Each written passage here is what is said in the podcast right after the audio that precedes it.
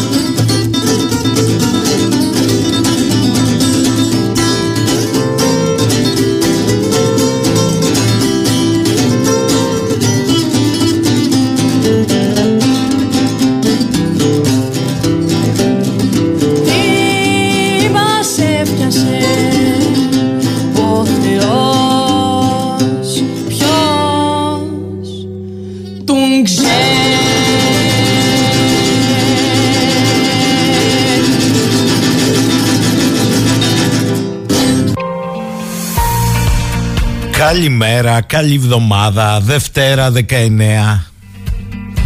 Άντε παιδιά, αφού οι γάμοι και τα πανηγύρια τέλειωσαν και παγκοσμιοποιηθήκαμε, έρχονται τα δύσκολα. Τα πολιτικά κόμματα μετά τους πασίχαρους γιορτασμούς του τελευταίου νομοσχεδίου που ψήφισαν μαζί τα περισσότερα ξαναμπαίνουν στη μιζέρια των αδιεξόδων με τα εξαντλημένα όρια και κάνουν απολογισμούς. Το κυβερνών βρίσκεται σε σύγκρουση με όλα τα μέτωπα. Φοιτητές, κρυφτό, κατάληψη, ανακατάληψη, ξανά κατάληψη, ξανά ανακατάληψη. Ακρίβεια πετάει, πετάει. Φάρμακα ανεβαίνουν, άντε να βάλουμε μια αύξηση 3 ευρώ, μπας και το μαζέψουμε. Χρέος εξωτερικό και εσωτερικό. Εξωτερική πολιτική με την Τουρκία, που πάντα κερδάμε, και αγρότες. Ο ΣΥΡΙΖΑ, α, ο ΣΥΡΙΖΑ, έχω για τα, για τη γουναράματα, ο ΣΥΡΙΖΑ έγινε δάκρυζα. Στον αφρό της πολιτικής αοριστίας με «I ΣΥΡΙΖΑ» ερωτηματολόγιο μέχρι κατάργησης ονόματος και παρουσίας. Αυτό σε πρώτο φόντο. Γι' αυτό θα γίνει ο καυγάς σήμερα στην πολιτική γραμματεία. Διότι ο Κασελάκης δεν ρώτησε τους υποδέλυπους και μπρόκωσε στο ερωτηματολόγιο ακόμη και το έμβλημα και το όνομα του κόμματος αν είναι να αλλάξουν. Αλλά το δάκρυζα ξεκίνησε εντελώς διαφορετικά από τη σύναξη που έγινε σε στενό κύκλο στα βόρεια προάστια. Σύναξη λέει πρώην υπουργών, πασόκων, νεοδημοκρατών, σέο μεγάλων εταιριών, προέδρων τραπεζών, προέδρων διοικητικών συμβουλίων καναλιών και στελεχών μεγάλων επιχειρήσεων της χώρας. Είναι η ελληνική τροποντινά λέσχη Bilderberg σε γνωστό εστιατόριο στα βόρεια προάστια. Στην καθιερωμένη σύναξη την τιμητική του είχε ο Στέφανος Κασελάκης που πήγε και μίλησε κλειστά. Τη διέρευσε εκεί ότι είπε ότι θέλει να γίνει πρωθυπουργός με μεγαλύτερο αποτύπωμα από τον Ανδρέα. Και ότι το κόμμα που θέλει να φτιάξει θα είναι κάτι τι σαν το Δημοκρατικό Κόμμα τον είπα. Κέντρο στα θέματα οικονομίας, Ανδρέας στα εθνικά και την άμυνα, progressive στα υπόλοιπα.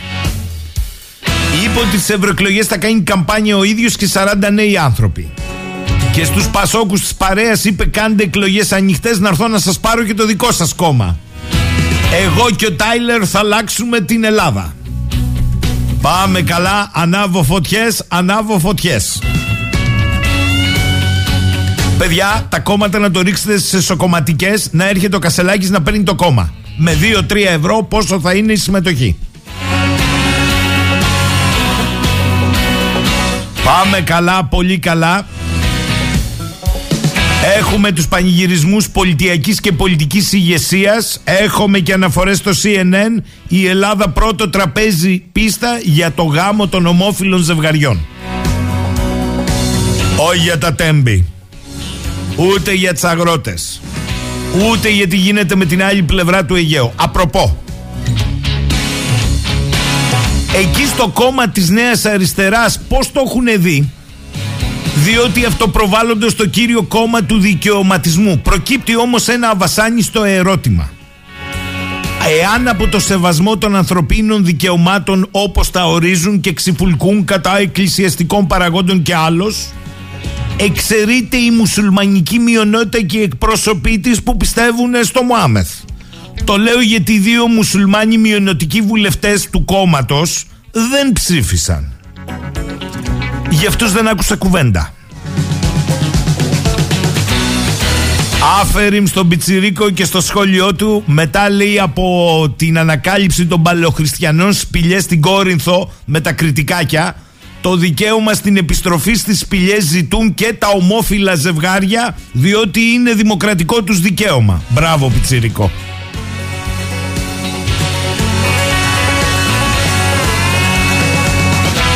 Και επειδή όλοι οι άνθρωποι στην εποχή μας εντελώς δεν το έχουν χάσει για να θεωρούν πρωτεύοντα άλλα δικαιώματα, υπάρχουν και άνθρωποι που θεωρούν δικαίωμα να έχει κάθε άνθρωπος φαγητό και στέγη, τη δυνατότητα να ζήσει με αξιοπρέπεια και να μεγαλώσει τα παιδιά του, αλλά σε αυτούς δεν δίνουμε σημασία διότι δεν πολλούνε. Η κομμωδία, παιδιά, είναι πολύ σοβαρή υπόθεση. Πολλοί εκ των σοβαρών αδυνατούν να σταδιοδρομήσουν σε αυτήν και έτσι επιλέγουν άλλες κατά τεκμήριο σοβαρές δραστηριότητες αφού δεν μπορούν στην κομμωδία, όπως την πολιτική, την τέχνη, την επιστήμη, τη δημοσιογραφία. Προσφέρουν γέλιο να φάν κότες. Και είναι και η λογική εκεί που φτύνεις γλύφη. Τον τελευταίο μισό αιώνα οι κινητοποίησει των Ευρωπαίων αγροτών είχαν συγκεκριμένη θεματολογία που αποσκοπούσε στη βελτίωση τόσο της παραγωγής όσο και της εφοδιαστικής αλυσίδας. Για πρώτη φορά φέτος οι αγροτικές κινητοποίησεις στην Ευρώπη είναι διαφορετικές, διότι παρά το γεγονός ότι κάθε χώρα προβάλλει το δικό της επίγον θέμα, όλα μαζί αθριζόμενα έχουν ένα κοινό παρανομαστή. Την επιβίωση των ευρωπαϊκών πληθυσμών.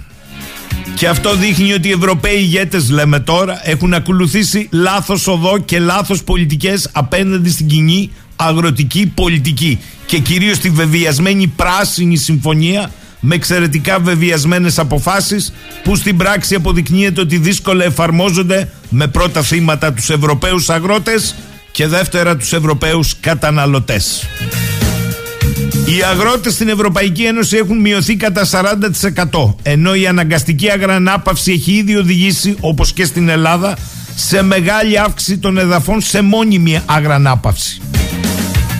Αν τώρα στους χειρισμούς τους λάθος της βιαστικής πράσινης συμφωνίας προσθέσετε και τη λανθασμένη απουσία ευρωπαϊκής διπλωματίας σε όσα συμβαίνουν στον πλανήτη καταλαβαίνετε πως η καταπολέμηση της στόχιας και η εξασφάλιση του πολύτιμου ελάχιστου εισοδήματος έχει γίνει το ιερό γκράλ.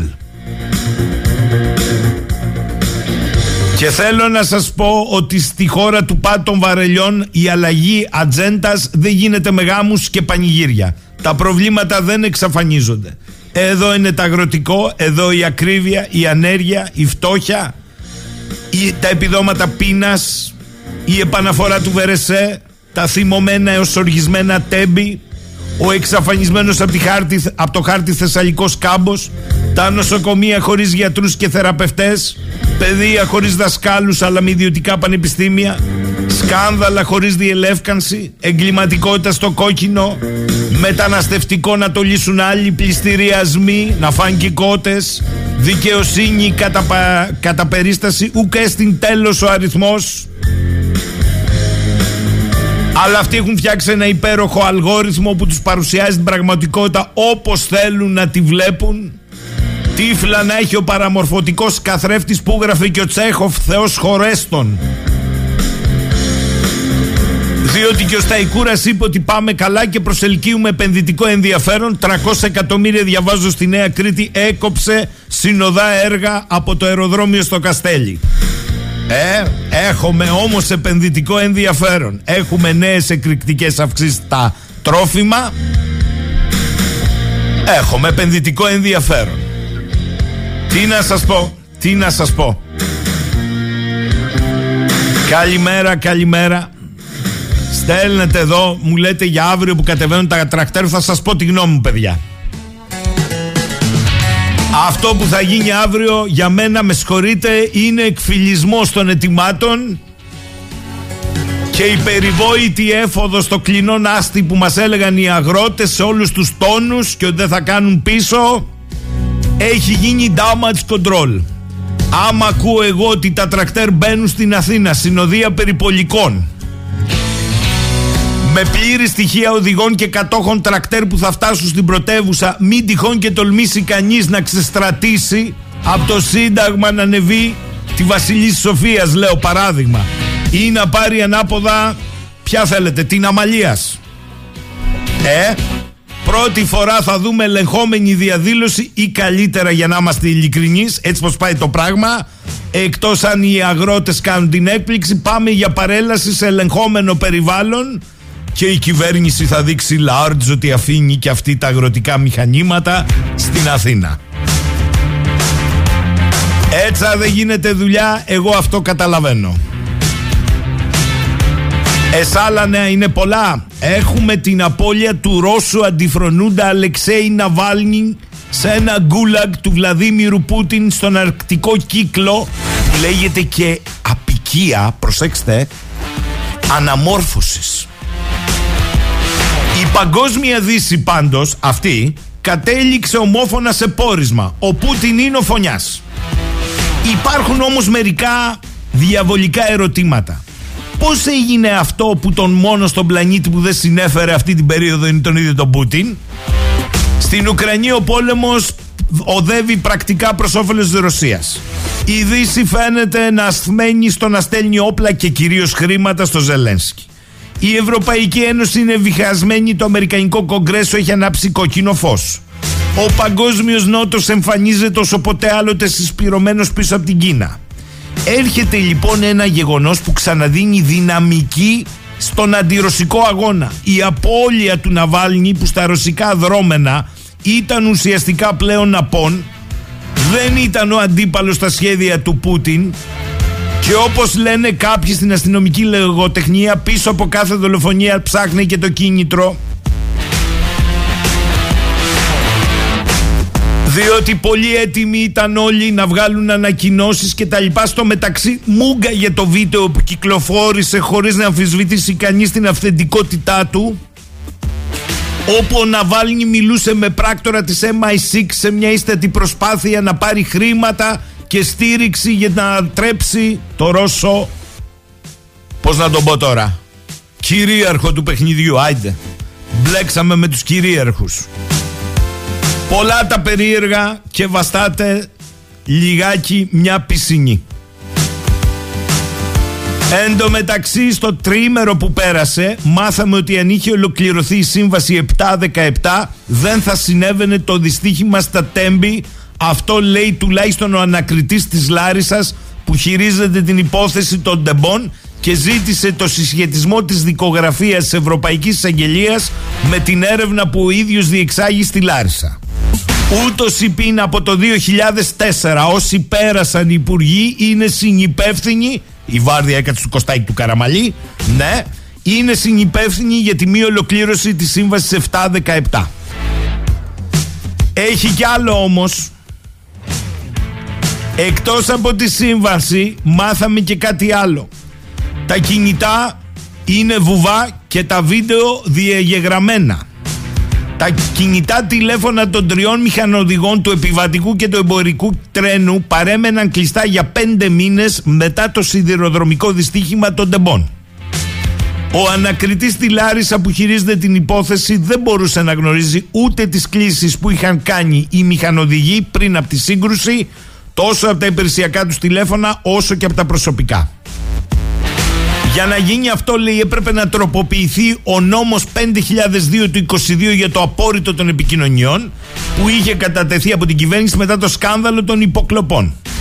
Οι εταιρείες κινητής τηλεφωνίας απάντησαν στην ανακριτή ότι με βάση τον καινούριο νόμο δεν γινόταν η άρση του απορρίτου. Τελικά υπήρξε ειδική πράξη από τον Υπουργό Δικαιοσύνης στο νέο, το Φλωρίδη, και στα μέσα Ιουλίου του 23 κατατέθηκε το σχετικό αίτημα που εγκρίθηκε για να πάρει στις 29 Ιουλίου ο ανακριτής το ok να ανοίξει τα κινητά. Αλλά στο μεταξύ είχαν περάσει πέντε μήνες κατά η διάρκεια των οποίων τα κινητά των μηχανοδηγών στο δυστύχημα των τεμπών δεν μπορούσαν πλέον να διαβαστούν. Καταλάβαμε; Παρότι λοιπόν τα κινητά είχαν τη δική τους σημασία, πάπα. Και δεν ήταν μόνο αυτό, ένα χρόνο μετά το δυστύχημα, όπως προκύπτει από σειρά διοπτικών εγγράφων, δεν μπορούμε να γνωρίζουμε αρκετά για την εμπορική αμαξοστοιχεία, διότι όπως ενημέρωσε η Hellenic Trade, δεν υπάρχουν τα βίντεο. Εντάξει, καλά πάμε. Οι κάμερες σβήστηκαν, διότι έπρεπε να γράψουν κάτι άλλο. Ωραία πράγματα. Καλημέρα, καλημέρα. Καλημέρα στο φίλο μας τον κύριο Παντέλη. Καλημέρα, λέει, είμαι καθηγητής Πανεπιστημίου στις Ηνωμένες Πολιτείες. Και μάλιστα τώρα στο Marymount University, California και έχω μια πρόταση για την τριτοβάθμια εκπαίδευση. Μόνο δημόσια τριτοβάθμια εκπαίδευση. Αλλά λέει ο κύριος Παντελής, διαβαθμισμένα διδακτρά που κυμαίνονται από 0 ευρώ για όποιους ξεπερνούν κάποια ανώτερη βάση ανασχολή μέχρι κάποιο ανώτατο κόστος σε ευρώ για όποιους ξεπερνούν κάποια κατώτερη βάση ανασχολή. Αυτό το σύστημα Α προσφέρει ισοδύναμη ποιότητα παιδείας στους σπουδάζοντες ανταμείβοντας ψηλές βαθμολογίες χωρίς να αποκλείει χαμηλές. Β εξασφαλίζει ισοδύναμη όσο είναι κάτι τέτοιο δυνατό αξιολόγηση όσων αποκτούν πτυχίο. Γ αντιμετωπίζει το πρόβλημα φοιτητικής μετανάστευσης εκτός Ελλάδας. Και Δ εξασφαλίζει πόρους για την εξυπηρέτηση του αυξημένου αριθμού φοιτητών και την αναβάθμιση υποδομών και ανθρώπινου δυναμικού της δημόσιας τριτοβάθμιας εκπαίδευσης. Κύριε Παντελή μου καλά τα λέτε, αλλά άμα μπει αυτό το χρήμα, ουδόλως σας υπόσχομαι ότι το ελληνικό κράτος διαχρονικά θα το διαθέσει για την αναβάθμιση τριτοβάθμιας δημόσιας παιδείας. Λοιπόν, καλά τα είπα εγώ, ε. Να ακούσω και λίγο εσάς τώρα. Την καλημέρα λέει ο Χρήστος. Καλή εβδομάδα σε όλους. Περιμένουμε τους αγρότες αύριο. Η συμπαράσταση θα είναι μεγάλη στην Αθήνα. Καλημέρα. Αυτό λέει με τον Κουτσούμπα. Ο Νίκος μας το κρατούσε για surprise. Θέλω ένα σχόλιο γι' αυτό μεταξύ άλλων. Στην πλατεία Ελευθερίας, λέει ο Στέφανος Μάνος, το παλιό ψυχικό απέναντι από την πρεσβεία της Ρωσίας προτείνω να τοποθετηθεί άγαλμα του Ναβάλνη ενός σύγχρονου ήρωα της Ελευθερίας. Υποθέτω ότι οι δαπάνη της διαμόρφωσης του χώρου θα θελήσουν να αναλάβουν περιοίκη αν ο Δήμος δεν έχει τα σχετικά κονδύλια. Το ψυχικό τιμά τους ήρωες της ελευθερίας. Συγγνώμη, παιδιά, να το πω. Αν είναι έτσι με τον αυταρχικό Πούτιν, δηλαδή με τον αυταρχικό Ερντογάν και με εμάς, τι πρέπει να στείλουμε; Καλημέρα, λέει ο Δημήτρης. Έβλεπα βίντεο χθες από μάρκες στη Ροζία. Βενζίνη 53 λεπτά, δεκάδα αυγά, κλοβοστοιχεία μικρά 84 λεπτά. Ψωμί 350 γραμμάρα 27 λεπτά και άλλες κυρώσεις ρε παιδιά. Αντέχουμε εμείς οι Ευρωπαίοι. Η Μαρία λέει progressive στα άλλα, aggressive ολότελα στην άψη των άλλων, στην άποψη των άλλων. Βλέπε παραμύθι ο γυμνός βασιλιάς. Καλημέρα. Μη δούμε και τρακτέρ στα πάρκινγκ των μόλι της πρωτεύουσης γιατί είναι ευκαιρία και για ψώνια η κάθοδος, λέει ο Νίκος. Καλημέρα. Μπουζούριασαν τον τύπο που ζούσε στη σπηλιά για έκθεση ανηλίκων σε κίνδυνο και καλά κάναν. Για τα τόσα παιδιά, λέει ο Νίκος, που ζουν σε παρόμοιες συνθήκες λόγω φτώχεια και όχι από άποψη όλα καλά, έτσι, εκεί δεν πειράζει. Ο Γιάννης λέει να πάνε οι αγρότες να ξεφορτώσουν κοπριά στα σπίτια των βουλευτών, στα σπίτια τους. Στη Βουλή δεν γίνεται τίποτα. Στο βίντεο δεν ήταν ο Ναβάλνη, λέει ο Νικόλας, ήταν συνεργάτης του. Εντάξει, Νίκο, ο συνεργάτης του τα παίρνει για πάρτι του. Μαρία από την Αθήνα, πολύ ωραία εισαγωγή σήμερα. Αν δεν μπουκώσουν οι αγρότες στην ήδη μπουκωμένη Αθήνα, ασχέτως αποτελεσμάτων που μακάρι να δικαιωθούν, καλό είναι, δεν στρέφεται μια κοινωνική ομάδα εναντίον της άλλης. Λοιπόν, πάμε με τραγούδι σε διάλειμμα γιατί μετά θα ανοίξουμε τη θεματική. Δεν ξέρω αν μάθατε τα νέα. Η Exxon Mobil λέει ότι είναι έτοιμη να κάνει ερευνητική γεώτρηση νότιο-νοτιοδυτικά της Κρήτης. Ωραία, ωραία. Εμείς βέβαια για όσους δεν λέμε τίποτα, ούτε καν για χωροταξικό. Πάμε σε διάλειμμα με τραγούδι.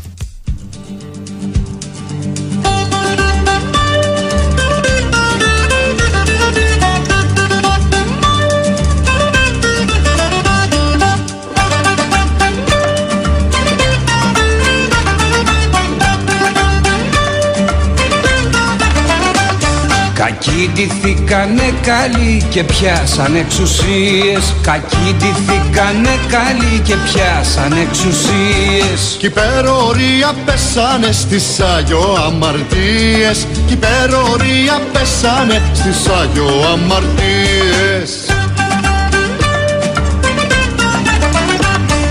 Λύκοι ντυθήκανε αρνιά κάνουν πως μπεμπενίζουν. Κι όσοι τους είδαν για ψητά στον άδει αρμενίζουν. Κι όσοι τους είδαν για ψητά στον άδει αρμενίζουν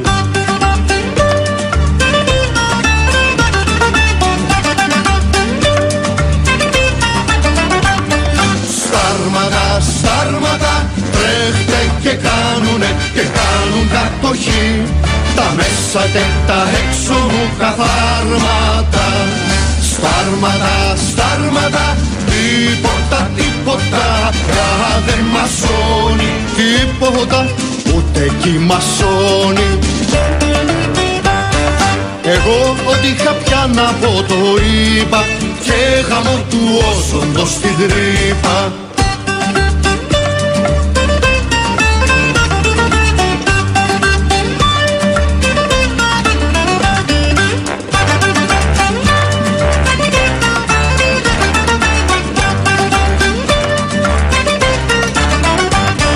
Κακοί ντυθήκανε καλοί και κάνουν τη δουλειά τους. Κακοί ντυθήκανε καλοί και κάνουν τη δουλειά τους. Στον ήλιο δείχνουν οι αμνοί τώρα τα κοκαλά τους. Στον ήλιο δείχνουν οι αμνοί τώρα τα κοκαλά τους Κακοί ντυθήκανε καλοί και πιάσαν εξουσία. Αυτοί που ξεγελάστηκαν φταίγανε κατ' ουσία. Αυτοί που ξεγελάστηκαν φταίγανε κατ' ουσία.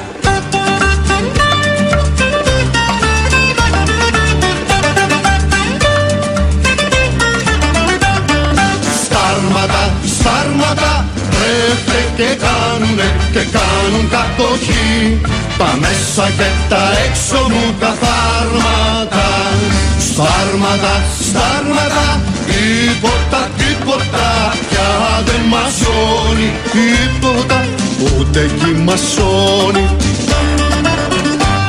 εγώ ό,τι κάποια να πω το είπα Και γαμώ του όσοντος στην τρύπα. Εγώ ό,τι κάποια να πω το είπα Και γαμώ του όσοντος στην τρύπα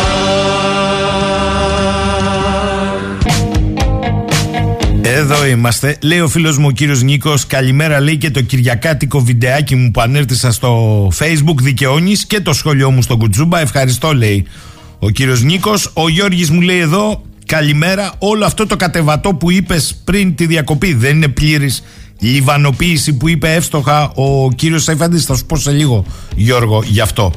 Ο καπετάν Αναστάσης κάνει και χιούμορο ο καπετάν Αναστάσης. Καλημέρα, λέει μια ερώτηση πρακτική. Αν ανέβω εγώ σε ένα καράβι ως πλοίαρχος, καπτάνιος, με τις παρούσες ιδιότητές μου, φίλο και όνομα. Αλλά μετά μου τη βαρέσει να αλλάξω δήλωση φίλου και να πω ότι με λένε Αναστασία και είμαι γυναίκα με συνδυασμό καρέκλας η εταιρεία μου τι πρέπει να κάνει; Να με δηλώσει ως αλλαγή πλειαρχίας για να χαμογελάσουμε και λίγο καπετάνιο με συγχωρείς αλλά δεν το έχεις καταλάβει οι πρώτοι που κάνουν την κρίση ευκαιρία που θα δημιουργήσεις εσύ είναι οι πλέον ευέλικτοι του κεφαλαίου οι εφοπλιστές μας αν εσύ κάνεις αλλαγή φίλου και αυτοί σε έχουν ναυτολογήσει με ναυτικό φυλάδιο ως καπετάνιο, πολύ απλά δεν σε πληρώνουν. Τι δεν κατάλαβες; Καλημέρα στον Κώστα από τους νήσους Φερόες Σε μια εκπομπή σας λέει ο Σαράντος Καργάκος έλεγε ότι έχουν φυτρώσει πανεπιστήμια σε όλη την Ελλάδα και ξεγελούν τα παιδιά ότι με ένα παλιό χαρτό θα μπορέσουν μετά να βρουν δουλειά. Και ρωτάτε εσείς στο τέλος. Υπάρχει πιο ισορροπημένος άνθρωπος από αυτόν που κάνει χειρονακτική εργασία; Εν κατακλείδη θεωρώ ότι οι αξίες των ανθρώπων χάνονται μέσα στην ευκολία που μας σερβίρει όλο το σύστημα. Καλημέρα στις νήσους Φερόες και στο φίλο μου τον Κώστα. Καλή εβδομάδα λέει η Εύα. Είδατε τι ωραία μετά από πέντε μήνες τι να βρεις. Κατάφεραν να τα κρύψουν όλα. Όλοι ξέρουμε τι μεταφέραν τελικά στην εμπορική αμαξοστοιχεία. Ο Βασίλης λέει καλημέρα. Ανησυχώ πω έχει κίνηση αύριο στον Κυφισό λόγω των τρακτέρ. Πω πω τι πάθαμε. Η προσφυγή της Νοτιού Αφρικής στη Χάγη κατά του Ισραήλ, μάλλον είναι ασυγχώρητο αμάρτημα για τις ΗΠΑ και θα πρέπει να υπάρξει τιμωρία. Ο νόμος των ισχυρών έναντι του διεθνούς δικαίου. Μάλιστα. Για του αγρότες, ο άλλος μου λέει: Κοίτα να δεις που αύριο θα έχει έμφραγμα το κέντρο της ε, χώρας Καλά, θα δούμε. Και επίσης ο φίλος μου, ο κύριος Κώστας, ο γιατρός μας, ο καθηγητής ιατρικής στη Ρώμη, μου λέει καλημέρα. Χθες οι Ιταλοί αγρότες διαδήλωσαν στην πλατεία της Βασιλικής του Αγίου Πέτρου και κατά τη διάρκεια του Κυριακάτικου διαγγέλματος του Πάπα Φραγκίσκου άρμεξαν την αγελάδα Ερκολίνα που είχαν μαζί τους. Διαβάζω τις δυσκολίες που θέτουν σε Έλληνες αγρότες για ανάλογη πορεία στην Αθήνα και αναρωτιάμαι αν οι υπεύθυνοι θεωρούνται ανώτεροι του Πάπα. Λοιπόν, κύριε Κώστα, να σου πω τα last news. Κατεβαίνουν οι αγρότες μετά τη εγκρίσεως Χρυσοχοίδη με όνομα και αριθμό πινακίδας του τρακτέρ. Άρα το αυθόρμητο και ξαφνικό και ευνηδιαστικό πάει περίπατο. Ο μείος τα 65 λεωφορεία που θα βάλουν και αυτά θα έχουν δηλώσεις εγγραφής για την πορεία Παύλα εκδρομή στο κλεινό Νάστη. 8 στους 10 Έλληνες υποστηρίζουν τα αιτήματα οι αγρότες δεν θέλουν να χάσουν αυτή τη στήριξη θέλουν να αποφύγουν οποιοδήποτε έκτροπο και από την άλλη η κυβέρνηση θέλει να δείξει ότι δεν έχει πρόβλημα όπως σε άλλες ευρωπαϊκές πρωτεύουσες ας έρθουν και 100 τρακτέρ. Η ουσία είναι όμως ότι το νέο σύμφωνο σταθερότητας και ανάκαμψης δεν αφήνει πολλά περιθώρια. Πρώτα η μείωση του ελλείμματος του χρέους και μετά όλα τα άλλα, ό,τι και αν περισσέψει. Έρχεται λιτότητα στην Ευρώπη, είπε και ο διάσημος οικονομικός αναλυτής ο Μιν Χάου. Θέλουμε να εξαρτηθούμε λιγότερο από την Κίνα, να βοηθήσουμε την Ουκρανία να πολεμήσει τη Ρωσία, να υπάρξει νέα εκβιομηχάνηση, να επενδύσουμε στην πολιτική για το κλίμα και να αντιμετωπίσουμε δημογραφικά σοκ. Τα μαθηματικά δεν βγαίνουν υπό Χάου. Με τη Γερμανία να αντιμετωπίσει τη μεγαλύτερη οικονομική κρίση εδώ και 20 χρόνια. Η υπόλοιπη Ευρώπη δυστυχώς ακολουθεί. Δεν περισσεύουν λεφτά για τους αγρότες όταν οι ευρωπαϊκές χώρες του ΝΑΤΟ πρέπει να δαπανίσουν πολύ περισσότερα για την άμυνα και φυσικά όχι για την πράσινη μετάβαση. Με τον ένα ή άλλο τρόπο λοιπόν η λιτότητα έρχεται και για να εξοικονομηθούν τα 500 δισεκατομμύρια δολάρια που έχει στοιχήσει μέχρι τώρα στη Δύση ο πόλεμος στην Ουκρανία που κλείνει το προσέχε Σάββατο τα δύο χρόνια είναι προφανές ότι τα τάγκς νικούν τα τρακτέρ. Δεν έχασαν άλλωστε όλοι από τον πόλεμο οι εισηγμένες αμυντικές βιομηχανίες από τις Ηνωμένες Πολιτείες, την Ευρώπη και τη Βρετανία είδαν τις μετοχές τους να αυξάνονται κατά 24,5%. Καθόλου άσχημα. Πολύ απλά λοιπόν τα τρακτέρ θα περιμένουν λίγο γιατί προηγούνται τα τάγκς και ο πόλεμος στην Ουκρανία. Αυτό λέει η Ευρώπη. Και αρέσει δεν αρέσει αυτή είναι η σκληρή πραγματικότητα.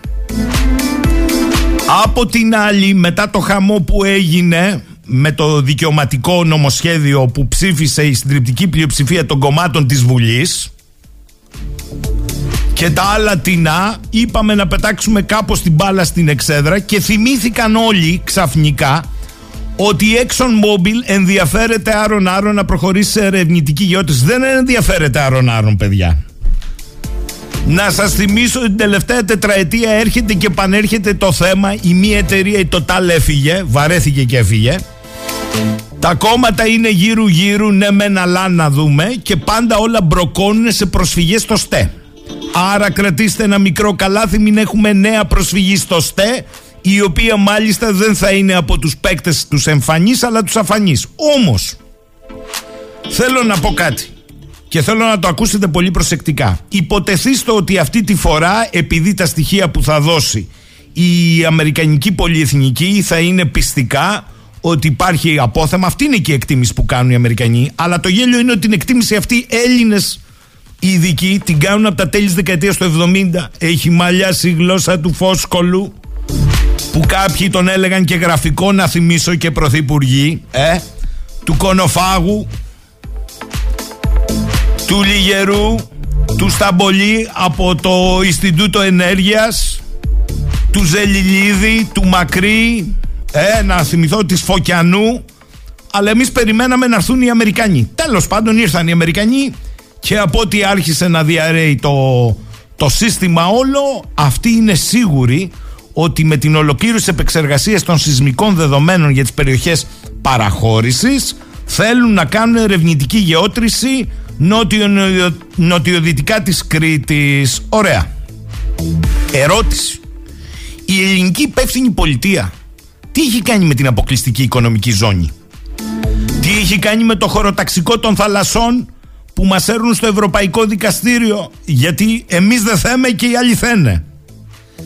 Και είπα σήμερα να ακούσουμε τον κύριο Σταμπολή γιατί το Ινστιτούτο έχει την τελευταία πενταετία θα το πω γανιάσει να δίνει στοιχεία τι θα είχαμε αποφύγει πρώτον δεν θα ήμασταν εισαγωγή πανάκριβου φυσικού αερίου με ό,τι λέει αυτό στα χρωματιστά μας τιμολόγια πέρα από τη στρατηγική μας εξάρτηση προχθές βγάλαμε την είδηση ότι οι Τούρκοι επενδυτές έρχονται στο χώρο της ενέργειας στη Μακεδονία. Αλλά κυρίως θα είχαμε περιγράψει ως χώρα στρατηγικά πώς βλέπουμε εμείς όλο αυτό το πλέγμα. Αμδέ. Καλημέρα κύριε Σταμπολή. Καλημέρα κύριε Σαχίνη, χαίρομαι που σας ακούω. Καλημέρα και στους ακροατές σας. Λοιπόν, εντάξει, εσείς θα είστε από τους ανθρώπους που απλά αισθάνεται μία επιβεβαίωση γιατί θα έρθει η Αμερικανική εταιρεία να πει με επίσημο τρόπο ότι προχωρώ σε ερευνητική γεώτρηση. Αλλά εκεί είναι το θέμα. Εμείς το, το έχουμε γράψει πολύ καιρό για το θέμα της συγκεκρι, συγκεκριμένου χώρου που έχει εντοπιστεί για να γίνει γεώτρηση.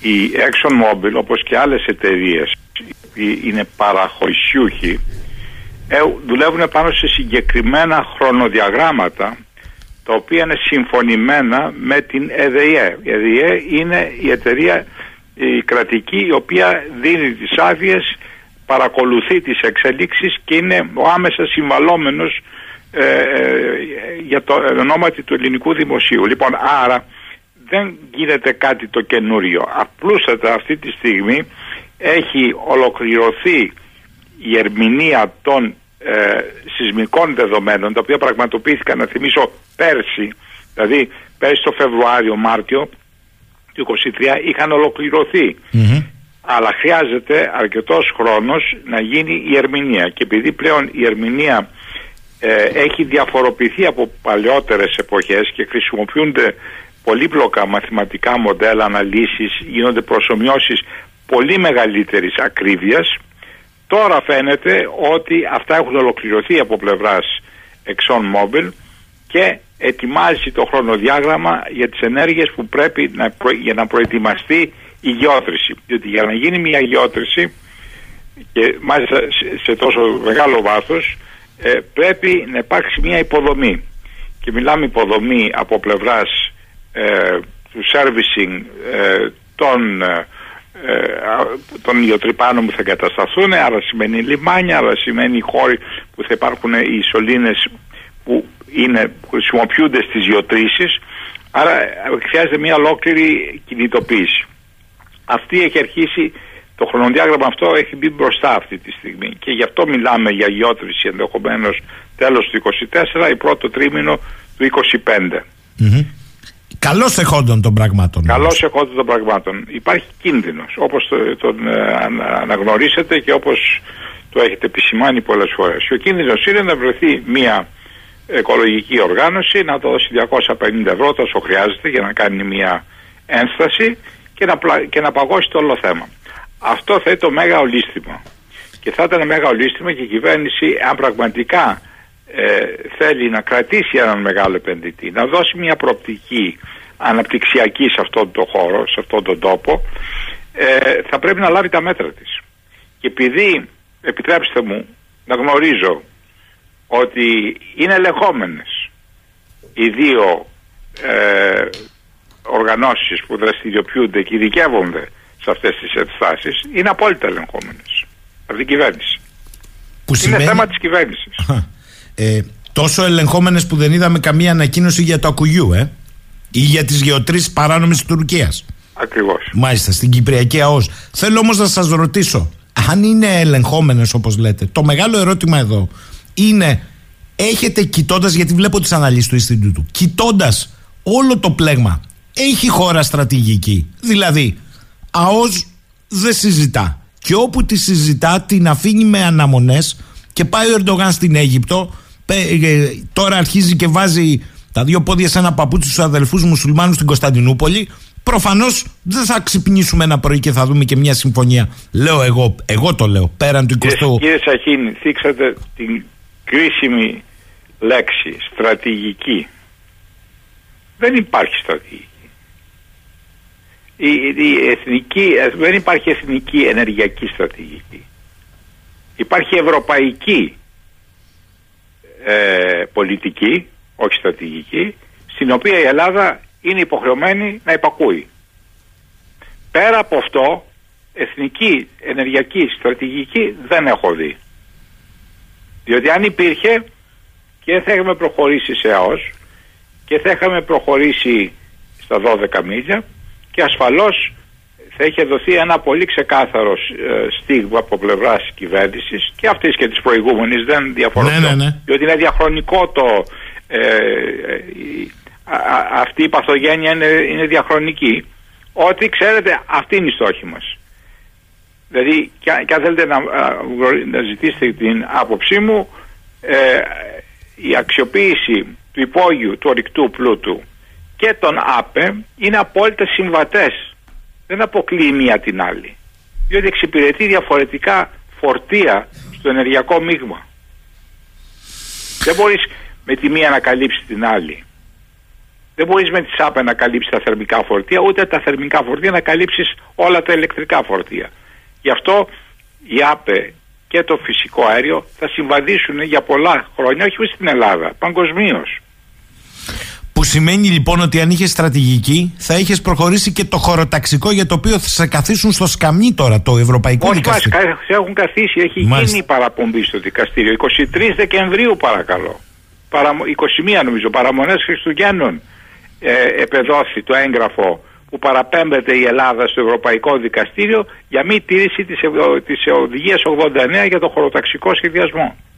Και προτίμησε η Ελλάδα να πάει στο δικαστήριο να αρχίσουν να πληρώνουμε πρόστιμα παρά να, ε, ε, ε παρά να παραδώσει τις, ε, το χωροταξικό σχεδιασμό το οποίο σήμαινε ασφαλώς να καθορίσει τις συντεταγμένες της ΑΟΣ. Τίποτα παραπάνω.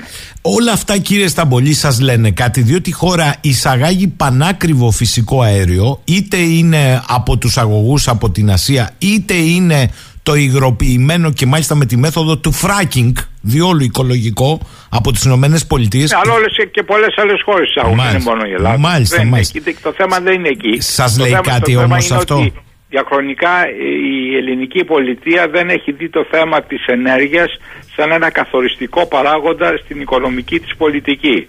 Αυτή τη στιγμή 5,5 με 6% του ΑΕΠ πηγαίνει σε εισαγωγές πετρελαίου και φυσικού αερίου.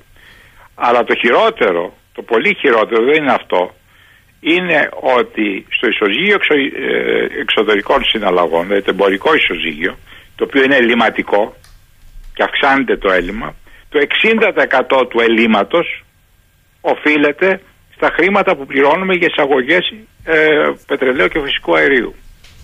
Ε, αυτό μόνο δεν θα αρκούσε. Ποιο, ποιο πολιτικό σύστημα δεν θα ήθελε να απαλλαγεί από αυτό το άχθος, από αυτό το βάρος, κύριε Σταμπολή. Μπορεί να θέλουν, αλλά χρειάζεται μια οργάνωση, χρειάζεται ένα όρομα. Χρειάζεται θέλουν ή δεν τους αφήνουν γιατί οι ευρωπαϊκές πολιτικές είναι άλλε. Δεν μπορώ να τα πιστέψω. Δεν τους αφήνουν ή το, το παραμύθι ότι δεν μας αφήνουν Αμερικανοί, δεν μας αφήνουν Ευρωπαίοι. Μια συντεταγμένη πολιτεία, η οποία έχει αίσθηση ε, έχει ένα, ε, ξέρει τι θέλει να κάνει, ναι. θέλει να προχωρήσει, θέλει να προφυλάξει τη χώρα έχει μια πολιτική και αυτή την πολιτική απαραίτητος δεν την ε, λέει δεξιά-αριστερά, την εφαρμόζει. Ε, επειδή το Ινστιτούτο Ενέργειας στην Νοτιοανατολική Ευρώπη δεν είναι ένα τυχαίο Ινστιτούτο, θέλω να σας ρωτήσω πώς ακούγεται στα αυτιά σας ότι την προηγούμενη εβδομάδα υπήρξε επίσημη ανακοίνωση του Ελληνοτουρκικού Βιομηχανικού Φόρουμ ότι οι Τούρκοι επενδυτές σκέφτονται για στρατηγική σημασία επενδύσεις στον χώρο της ενέργειας στη Μακεδονία. Αυτή είναι η πολιτική που έχουμε. Κοιτάτε, αυτό δεν είναι κάτι το παράλογο, διότι και ελληνικές επιχειρήσεις έχουν επενδύσει στην Τουρκία και θέλουν να επενδύσουν. Στην ενέργεια; Στην ενέργεια. Παλιά η ΔΕΗ είχε ένα πρόγραμμα να αγοράσει δύο μεγάλα υδροελεκτρικά, το οποίο είχε δώσει, είχε, είχε, είχε βγάλει η ΤΕΙΑΣ για, ε, σε διαγωνισμό και είχαν πάει και άλλες εταιρείες. Δεν προχώρησε για διάφορους άλλους λόγους. Ε, μην ξεχνάτε ότι έχουμε μια συνεργασία με την Τουρκία ε, στην, ε, στον ηλεκτρισμό. Έχουμε ένα καλώδιο, ετοιμάζονται και δεύτερο καλώδιο που εισάγουμε και εξάγουμε ηλεκτρισμό. Έχουμε και ένα αγωγό που δουλεύει ανελειπώς από το 2007 ε, που εισάγουμε φυσικό αέριο. Τον οποίο ελέγχει η Τουρκία, όχι εμείς. Ναι, την πλευρά της Τουρκίας βέβαια είναι εισαγωγικός. Μάλιστα. Ε, και υπάρχουν επιχειρήσεις που έχουν ελληνικέ, έχουν επενδύσει στην Τουρκία στις ανανεώσιμες πηγές ενέργειας και υπάρχουν και τουρκικές επιχειρήσεις που έχουν επενδύσει στην Ελλάδα της ΑΠΕ με ολικά πάρκα, φωτοβολταϊκά κτλ. Αυτό το θέμα της εμπορικής συναλλαγής δεν είναι κάτι το απογορευτικό. Ίσα ίσα ε, υπάρχουν ευκαιρίες και για τις δύο χώρες. Αυτό προϋποθέτει όμως μια ηρεμία και μια συνύπαρξη και σε, σε πολιτικό επίπεδο. Ε, αυτή η συνύπαρξη δεν θα υπάρξει όσο εμείς υποχωρούμε. Όταν υποχωρούμε συνέχεια κάποια στιγμή θα υπάρξει μια αντίδραση και αυτή δεν θα είναι ευχάριστη. Ε, αισθάνεστε ότι μπορεί να πάμε σε ένα τύπου συνεκμετάλλευση επιδικών μας ε, κοιτασμάτων; Όχι, αυτό δεν, η συνεκμετάλλευση ε, είναι μια, ένας πολύ παρεξηγημένος όρος. Καταρχάς δεν υπάρχουν ούτε έχουν ανακαλυφθεί ε, πετρελαϊκά αποθέματα ή φυσικού αερίου που να είναι ανάμεσα στις δύο χώρες οπότε να τεθεί αυτό το θέμα. Όπως έχει γίνει μεταξύ Κατάρ και Ιράν όπου έχουν τεράστια κοιτάσματα που μοιράζονται οι δύο χώρες στις δικές τους ΑΟΣ. Και όντως υπάρχει στην εκμετάλλευση εκεί βάσει συμφωνίας. Δεν υπάρχει μια τέτοια περίπτωση στην Ελλάδα. Αυτό το οποίο υπάρχει όμως μισό λεπτό κύριε ναι, Σταμπολή υπάρχει όμως η περίπτωση με βάση αυτά που λένε ε, επιστήμονες όπως ο κύριος Ζελιλίδης ή ο κύριος ναι. Φόσκολος ή ο κύριος Μπασιάς πέραν του 28ου Μεσημβρινού επί δική σου δυνητικά ω αφού δεν την έχεις ναι. ανακηρύξει να βρεις πλούσια κοιτάσματα. Εγώ αυτό ρωτάω. Υπάρχει περίπτωση να σου ήρθε η Τουρκία και να σου πει μαζί επί των δικών σου; Ε, δεν νομίζω ότι έχουν προχωρήσει τόσο πολλοί έρευνες σε αυτό το σημείο, το γεωγραφικό σημείο. Έχουμε κάτι νότια και, και δυτικά της Κρήτης, ναι. Οι έρευνες όχι. Δεν, εκεί δεν εμπλέκεται καθόλου η Τουρκία. Οι έρευνες όχι. Αλλά αν οριοθετήσει η Τουρκία αύριο μεθαύριο με την Αίγυπτο πέραν του 28ου, καταλαβαίνετε ότι αυτό που δυνητικά είναι δικό σου πάβει να υφίσταται. Σαφέστατα. Και, γι, και γι' αυτό έπρεπε να είχαμε σπεύσει να κάνουμε το χωροταξικό σχεδιασμό, να καταθέσουμε τους χάρτες, διότι είχαμε την απόλυτη πολιτική κάλυψη της Ευρωπαϊκής Ένωσης. Μάλιστα. Απόλυτη πολιτική. Δηλαδή δεν μπορεί η Τουρκία να κάνει τίποτα. Λες, εγώ είμαι υποχρεωμένος βάσει του κοινωνικού δικαίου να τους καταθέσω. Τώρα δεν σε αρέσουν, πήγαινε στο Ευρωπαϊκό Δικαστήριο και, δι, και παραπο, κάνουν τα παράπονά σου εκεί. Όχι στη Χάγη, στο Ευρωπαϊκό Δικαστήριο. Άρα δηλαδή το να καταθέσει η Ελλάδα αυτό που πρέπει να κάνει. Και δεν κάνει, ε, μάλιστα. Και δεν κάνει. Ε, ξεμπλοκάρει το θέμα πλέον σε πολιτικό επίπεδο, διότι θα υποχρεώσει την Τουρκία, αν διαφωνεί, που θα διαφωνεί, να πάει πού, όχι στην Ελλάδα, στο αρμόδιο όργανο. Ποιο είναι το αρμόδιο όργανο, το Ευρωπαϊκό Δικαστήριο. Ε, λέει εδώ φίλος ο Γιώργος, κατάλαβα λίγο από τα λεγόμενα του κυρίου Σταμπολή ότι δεν υπάρχει στρατηγική κρατική μέρημνα για την ενέργεια και το κόστος της. Μήπως τελικά υπάρχει θέμα ανεξαρτησίας της ίδιας χώρας, λέει κύριε Σταμπολή. Ε, τότε κοιτάτε, πάμε τη συζήτηση πολύ βαθιά. Ε, και δεν, δεν νομίζω ότι εγώ είμαι ο κατάλληλος άνθρωπος να μπορέσω να εκφέρω μία άποψη σε αυτό το θέμα. Δηλαδή ό,τι και να πω θα είναι ιδιαίτερα παρακινδυνευμένο. Οπωσδήποτε μια χώρα σαν την Ελλάδα, η οποία δεν είναι ιδιαίτερα μεγάλη χώρα, mm-hmm. βρίσκεται σε ένα στρατηγικό σημείο, αλλά δεν θα λέγαμε ότι έχει τόσο μεγάλη γεωπολιτική σημασία όσο έχει η Τουρκία για πολλές άλλες χώρες. Είναι σε, σε πιο σε δεύτερη μοίρα. Ε, είναι πολλές φορές έρμεο της μιας και της άλλης ξένης δύναμης. Ήταν στο παρελθόν, το ξέρουμε ιστορικά αυτό το πράγμα. Και μετά τον δεύτερο παγκόσμιο πόλεμο. Λοιπόν, οπωσδήποτε έχουν παραμείνει διάφορες ε, αγκυλώσεις. Ε, εντάξει, δεν μπορώ να πω όμως ότι ε, έχει αλλάξει το περιβάλλον πάρα πολύ. Δηλαδή από, την, από τότε που μπήκαμε στην Ευρωπαϊκή Ένωση και συγχρόνως έχει μεγαλώσει η Ευρωπαϊκή Ένωση, έχουν δημιουργηθεί θεσμοί, να παραδείγματος χάρη το Ευρωπαϊκό Δικαστήριο που δεν υπήρχε. Ε, υπάρχουν οδηγίες συγκεκριμένες. Έχει αλλάξει πολύ το τοπίο και θα έλεγα ότι θα πρέπει να είμαστε πολύ προσεκτικοί αν κάνουμε τέτοιες τοποθετήσεις. Πάρα έχετε, πολύ έχετε δίκιο, αλλά από την άλλη το να σας έρνει η Κομισιόν στο Ευρωπαϊκό Δικαστήριο για κάτι που θα έπρεπε να έχεις κάνει, καταλαβαίνετε ότι... Ε, ναι, ναι.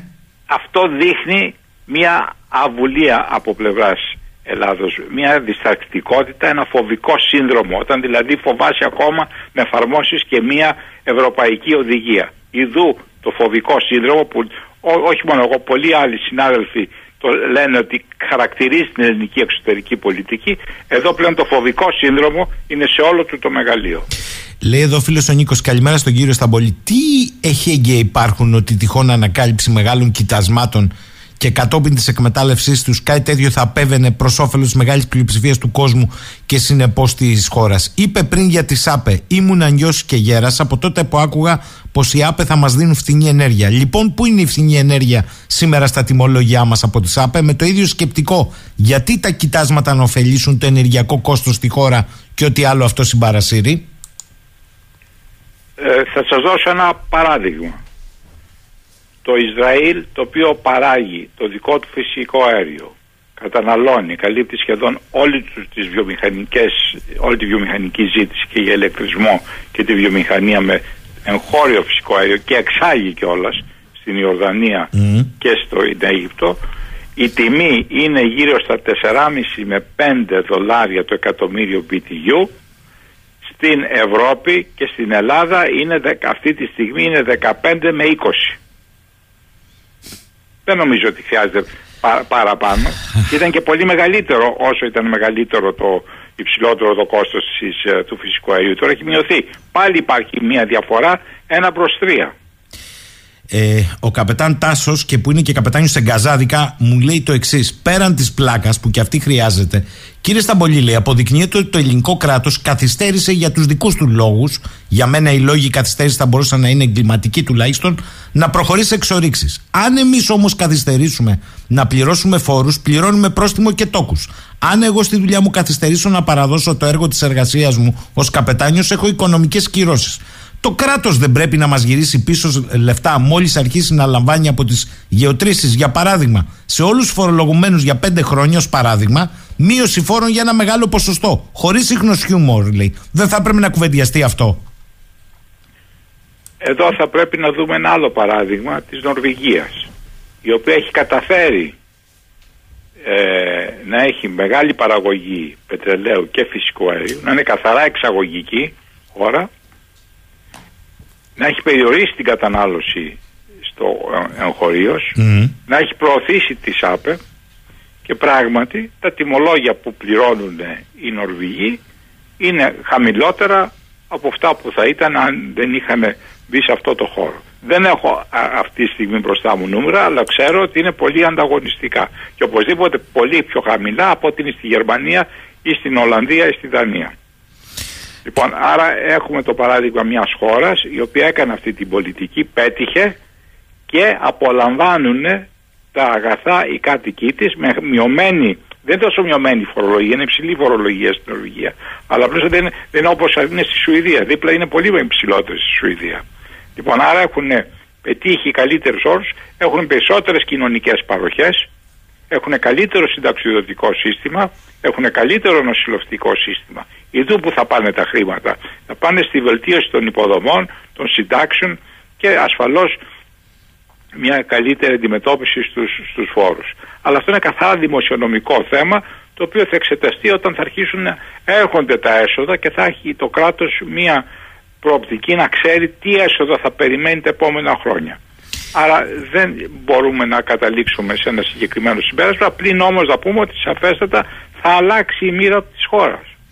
Ε, ένα τελευταίο ερώτημα και με αυτό σας ε, χαιρετώ. Με ρωτάει ο φίλος ο Γρηγόρης.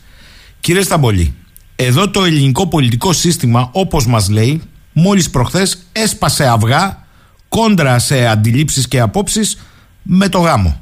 Το ερώτημα είναι θα σπάσει αυγά σε ένα θέμα που άπτεται στην εθνική ασφάλεια της χώρας και της στρατηγική ενέργειας που αφορά την οικονομία και εν τέλει το δημογραφικό; Ή θα σύρεται πίσω από κάθε δικαιολογία για να μην κάνει πάλι τίποτα;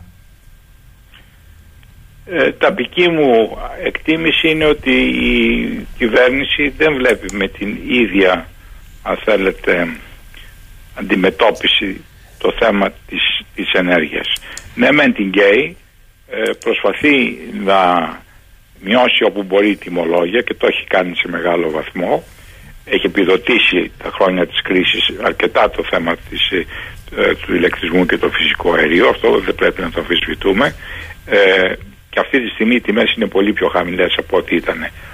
Όμως και, για, και αυτό πιστεύω ότι είναι ένας παράγον ε, καθησυχαστικός την έχει υπνοτήσει λίγο και δεν καταλαβαίνει μπροστά τους κίνδυνους που υπάρχουν σοβαρότατοι κίνδυνοι γεωπολιτικοί που επιβάλλουν την Ελλάδα να έχει μια δική της πολιτική στον χώρο της ενέργειας με ξεκάθαρες στόχους για την αξιοποίηση των δικών μας εγχώριων κοιτασβάτων και τη ΑΠΕ. Να μην, να μην, ας πούμε, αν πάμε στη ΑΠΕ, το θέμα πλέον εμπλέκεται για ΟΣ πάρα πολύ, διότι δεν μπορούμε αυτή τη στιγμή που έχει βάλει η πλώρη κυβέρνηση για αξιοποίηση μεγάλη κλίμακα και καλά κάνει για, τα, για, για τις α, παράκτιες αιωλικές εγκαταστάσεις, τα αιωλικά πάρκα παράκτια, δεν μπορεί να τα πάει πέρα από τα 6 μίλια αυτή τη στιγμή.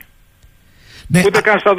Ε, Γιατί δεν έχουμε κάνει επέκταση των 12 μιλίων. Δηλαδή μπορεί η Κρήτη περιμετρικά να μην έχει 12 μίλια. Πού βρισκόμαστε; Ε, κύριε Σταμπολή, υπάρχει όμως και άλλο θέμα εδώ. Διότι η ανάπτυξη των ΑΠΕ είναι από το Ταμείο Ανάκαμψης. Δεν είναι ανταγωνιστική η ανάπτυξη ως προς τις εξόριξει. Πώς θα σώσουμε τη Siemens και την κάθε Siemens; Καταλάβατε; Έχετε, έχετε δίκιο. Στο ένα μέρος είπατε πολύ σωστά. Το της ανάπτυξης των ΑΠΕ επιδοτείται. Ενώ όταν μια εταιρεία έρθει να κάνει εξορίξεις και να δώσει πολλά εκατομμύρια και δισεκατομμύρια δεν υπάρχει επιδότηση, αυτό να λέγεται. Μάλιστα. Ε, Κώστας Σταμπολής, καταλάβαμε, χωρίς εθνική στρατηγική δεν υπάρχει περιθώριο και όλα τα υπόλοιπα είναι να κρυβόμαστε πίσω από προσφυγές που όπως είπε ε, ο κύριος Σταμπολής, πολύ φοβάται ότι είναι και ελεγχόμενες οι προσφυγές από την εκάστοτε κυβέρνηση. Άρα είναι θέμα πολιτικής βούλησης εδώ. Είπα ότι δεν είναι οι προσφυγές ελεγχόμενες, οι περιβαλλοντικές είναι σε μεγάλο βαθμό ελεγχόμενες. Άρα η κυβέρνηση έχει τα κανάλια επικοινωνίας και μπορεί να τους πει: Κοιτάτε να δείτε ένα εθνικό θέμα, δεν θα σας αφήσω να κάνετε προσφυγές. Μάλιστα. Κώστας Σταμπολής, καλημέρα κύριε Σταμπολή, να είστε καλημέρα, καλά. Κύριε Σαχίνη, χάρηκα πολύ. Και εγώ. Εδώ είμαστε 11 και 12. Λοιπόν, κοιτάξτε, θα σας πάω τώρα στη συζήτηση με τον κύριο Δημοσθένη Δαβέτα, καθηγητή φιλοσοφίας τέχνης στο Παρίσι. Χρόνια υπήρξε συντάκτης οικαστικός της ε, Λιμπερασιόν, όμως θα σας πάω σε εξής με ένα tweet από τη συνάδελφο στο Παρίσι, τη Μαρία τη Δεναξά, που λέει το εξής. Έγγραφο του Γερμανικού Υπουργείου Εσωτερικών και του Γαλλικού επιβεβαιώνει πως ο κάτοχος του ψηφιακού ευρώ δεν θα μπορεί να το διαθέτει ελεύθερα. Θα είναι προγραμματισμένο να ξοδεύεται μόνο για ό,τι επιτρέπεται. Το έγγραφο σχετικά με τη συνολική λειτουργικότητα του ψηφιακού ευρώ, τουλάχιστον από το Γερμανικό Υπουργείο Εσωτερικών, γιατί από το Γαλλικό δεν έχει βρεθεί ακόμη, αναφέρει. Η, η Ομοσπονδιακή Κυβέρνηση έχει την ευθύνη για την εφαρμογή του με ενεργοποίηση πληρωμών όταν πληρούνται προκαθορισμένες προϋποθέσεις, δυνατότητα προγραμματισμού. 2. Απαγόρευση πληρωμών αν ένα χρηματικό ποσό που έχει δοθεί μόνο για ορισμένους σκοπούς χρησιμοποιείται εκτός εγκεκριμένης περιοχής του. 3. Ανάκληση, απόρσυρση ψηφιακού πορτοφολιού και νομίσματος από εξουδιωτημένο φορέα. 4. Η εισαγωγή διαφορετικών τύπων ψηφιακών πορτοφολιών με διαφορετική λειτουργικότητα. Ανάλογα με τις προσωπικές πληροφορίες που απαιτούνται, τα ψηφιακά πορτοφόλια μπορεί να επιτρέπουν μόνο τα ακόλουθα. Πληρωμές μόνο με ορισμένους περιορισμούς, για παράδειγμα αριθμός πληρωμών ανά ημέρα, συγκεκριμένο χρηματικό ποσό ανά συναλλαγή ανά ημέρα ή χωρίς περιορισμούς, εκτός από γενικούς περιορισμούς, αν η Κεντρική Τράπεζα κρίνει σκόπιμο να τους επιβάλλει. 5. Η προσέγγιση αυτή μπορεί να οδηγήσει σε δύο τύπους ψηφιακών πορτοφολιών. Πλήρως ανώνυμα πορτοφόλια που δεν απαιτούν προσωπικές πληροφορίες και υπόκεινται σε περιορισμούς και εξατομικευμένα πορτοφόλια που είναι πλήρως ανοιχνεύσιμα αλλά δεν υπόκεινται σε περιορισμούς. Η εισαγωγή καρτών πληρωμών με περιορισμούς για τους ετούντες άσυλο καθιστά σαφές ότι όλα αυτά έχουν σχεδιαστεί από καιρό. Είναι πολύ πιθανό να ήταν το πρώτο πιλωτικό πείραμα εφαρμογής του ψηφιακού πορτοφολιού και ως φαίνεται ήδη έχει ολοκληρωθεί χωρίς κανείς να έχει αντιληφθεί το πραγματικό του σκοπό. Έρχονται τα μαντάτα για το ψηφιακό ευρώ. Θα το έχετε, αλλά όπως σας λέμε. Καλημέρα κύριε Δαβέτα. Καλημέρα κύριε Σαχίνη σε εσάς και στους ακροατές και χαίρομαι με αυτή την εισαγωγή διότι ε, πριν ακόμη προχωρήσουμε σε μια θεματική που έχω να συζητήσω ενδεχομένως μαζί σας μπορώ να σας πω ότι ήδη αυτό εφαρμόζεται όχι ακριβώς ψηφιακά αλλά εφαρμόζεται ήδη σε επαγγελματικές ομάδες. Για παράδειγμα εγώ ως καθηγητής έχω μια συγκεκριμένη κάρτα την οποία πρέπει να ξοδεύω μόνο 25 ευρώ την ημέρα για τροφή σε θέματα πανεπιστημίου. Πέρα από 25 ευρώ την ημέρα απαγορεύεται και πέρα από τη Γαλλία απαγορεύεται. Κάθε μου κίνηση οικονομική ελέγχεται και εάν για κάποιο λόγο, προσοχή, προσοχή, εάν για κάποιο λόγο δεν ξοδέψω αυτά τα χρήματα ε, στο, στο επόμενο τρίμηνο, με τρεις μήνες μου δίνουν περιθώριο, τα χρήματα αυτά τα οποία υπάρχουν στο λογαριασμό μου και τα οποία τα παίρνουν από το λογαριασμό μου, χάνονται. Άρα είμαι υποχρεωμένος να ξοδεύω τα 25 ευρώ στη Γαλλία, να είμαι στη Γαλλία, να μην μπορώ να χρησιμοποιήσω κάπου αλλού, να μην μπορώ να τα ξοδέψω περισσότερο και αν δεν τα ξοδέψω, τα χάνω. Τα δικά μου χρήματα τα οποία κράτησαν από το μισθό μου. Άρα κύριε Δαβέτα, ε, πέρα από τα συνωμοσιολογικά σενάρια, όσοι λένε ότι πηγαίνοντας στον άϊλο τύπο θα χάνει μάνα το παιδί και το παιδί την μάνα και πάντως κουμάντο στα δικά σου χρήματα δύσκολα θα κάνεις δεν απέχουν πολύ από την πραγματικότητα με βάση και αυτό το έγγραφο του Υπουργείου Εσωτερικών του Γερμανικού η κυρία Δεναξάλη ότι υπάρχει και αντίστοιχο γαλλικό αλλά δεν το έχουμε βρει ακόμη ναι, το βλέπουμε στην πράξη. Επισήμως θα γίνει και θα ανακοινωθεί και αυτό. Αλλά εγώ βεβαίως εκεί πάμε Κοιτάξτε, πάμε σε μια ομογενοποίηση μισθών ελεγμένων. Πάμε δηλαδή στο να μπορέσουμε σταδιακά η μεγάλη πλειοψηφία του κόσμου να ζει με τη βάση του μισθού, συνήθως αυτό που ονομάζουμε SMIC, δηλαδή να είναι μια αναλογία ενός ποσού 1200 άντε 1300 το maximum, μιλάω τώρα για Γαλλία και κάποιες ευρωπαϊκές χώρες. Ε, όχι βέβαια, αυτό δεν αφορά τις λίγες ελίτ οι οποίοι θα βγάζουν τα δισεκατομμύρια. Μιλάω για τη μεγάλη μάζα, τα 2,5 τρίτα του κόσμου και αυτή όλη το ποσό που θα ξοδεύει θα είναι απολύτως ελεγχόμενο και καθοριζόμενο. Δεν είναι καθόλου μακριά και ούτε είναι συνωμοσιολογικό. Σας λέω το, το ζω εγώ με την κάρτα μου. Ρωτήστε, ε, ποιοι, ποιοι, αυτή, αυτό που ονομάζουμε ε, κάρτα restaurant το ονομάζουν. Είναι πολύ συγκεκριμένη κάρτα. Αυτό είναι μικρά δείγματα τα οποία σιγά σιγά θα ακολουθήσουν σε άλλες διαδικασίες. Ε, μην ξεχνάτε ότι μπαίνουμε σε μια οικονομία πολέμου. Τα γαλλικά μέσα ενημέρωσης και ειδικά αυτό το κανάλι το LCE το οποίο σας έχω πει εδώ και πάρα πολύ καιρό είναι ένα κανάλι το οποίο εκπέμπει καθημερινά και είναι πάρα πολύ πλατή κοινό κανάλι ε, οδηγεί τον κόσμο ψυχολογικά να μπει σε μια οικονομία πολέμου. Τι σημαίνει αυτό, ότι η οικονομία μας θα προσαρμοστεί σε σχέση με έναν ενδεχόμενο ή α, ε, ανακοινόμενο πόλεμο ανακοινούμενο πόλεμο, με συγχωρείτε, με τη Ρωσία. Ε, αυτό το πράγμα ε, δίνει τη δυνατότητα στο κράτος να μπορεί να κάνει παρεμβάσεις οικονομικές στα πλαίσια του, ε, της, της οικονομίας πολέμου που είναι προς όφελος της χώρας και προς όφελος της δημοκρατίας, του δυτικού κόσμου, της ειρήνης κτλ. κτλ. Τα γνωστά τα οποία ακούμε συνέχεια. Άρα λοιπόν με αυτόν τον τρόπο η οικονομία η ατομική ελέγχεται, καθορίζεται και δεν μπορεί να κάνει τίποτα παραπάνω. Άρα αν ελέγχεται η οικονομία, ελέγχεται και χειραγωγείται και η κοινωνία; Προφανώς και θα σας πω το εξής ότι αυτή τη στιγμή έχουμε ένα τεράστιο πρόβλημα το οποίο έχει ανακοινώσει ο πρόεδρος ο Μακρόν. Είναι δύο τα προβλήματα, πολύ τεράστια. Το ένα είναι το δημογραφικό. Σκεφτείτε ότι ο ίδιος ο πρόεδρος ανακοίνωσε ότι στο δημογραφικό πρόβλημα ε, υπάρχει ένα ποσοστό από το 2010 που είχε γίνει η μεγάλη, τελευταία μεγάλη απογραφή 20% μείωση στη Γαλλία. Τον τελευταίο χρόνο σε σχέση με τον προηγούμενο έχουμε 17% μείωση του δημογραφικού. Χτυπάει λοιπόν ο πρόεδρος στο καμπανάκι. Και τι προτείνεται, να λυθεί το δημογραφικό μέσα από το μεταναστευτικό. Όπως καταλαβαίνετε, ε, το περίπου το 80% των Γάλλων απαντούν όχι σε αυτό το θέμα.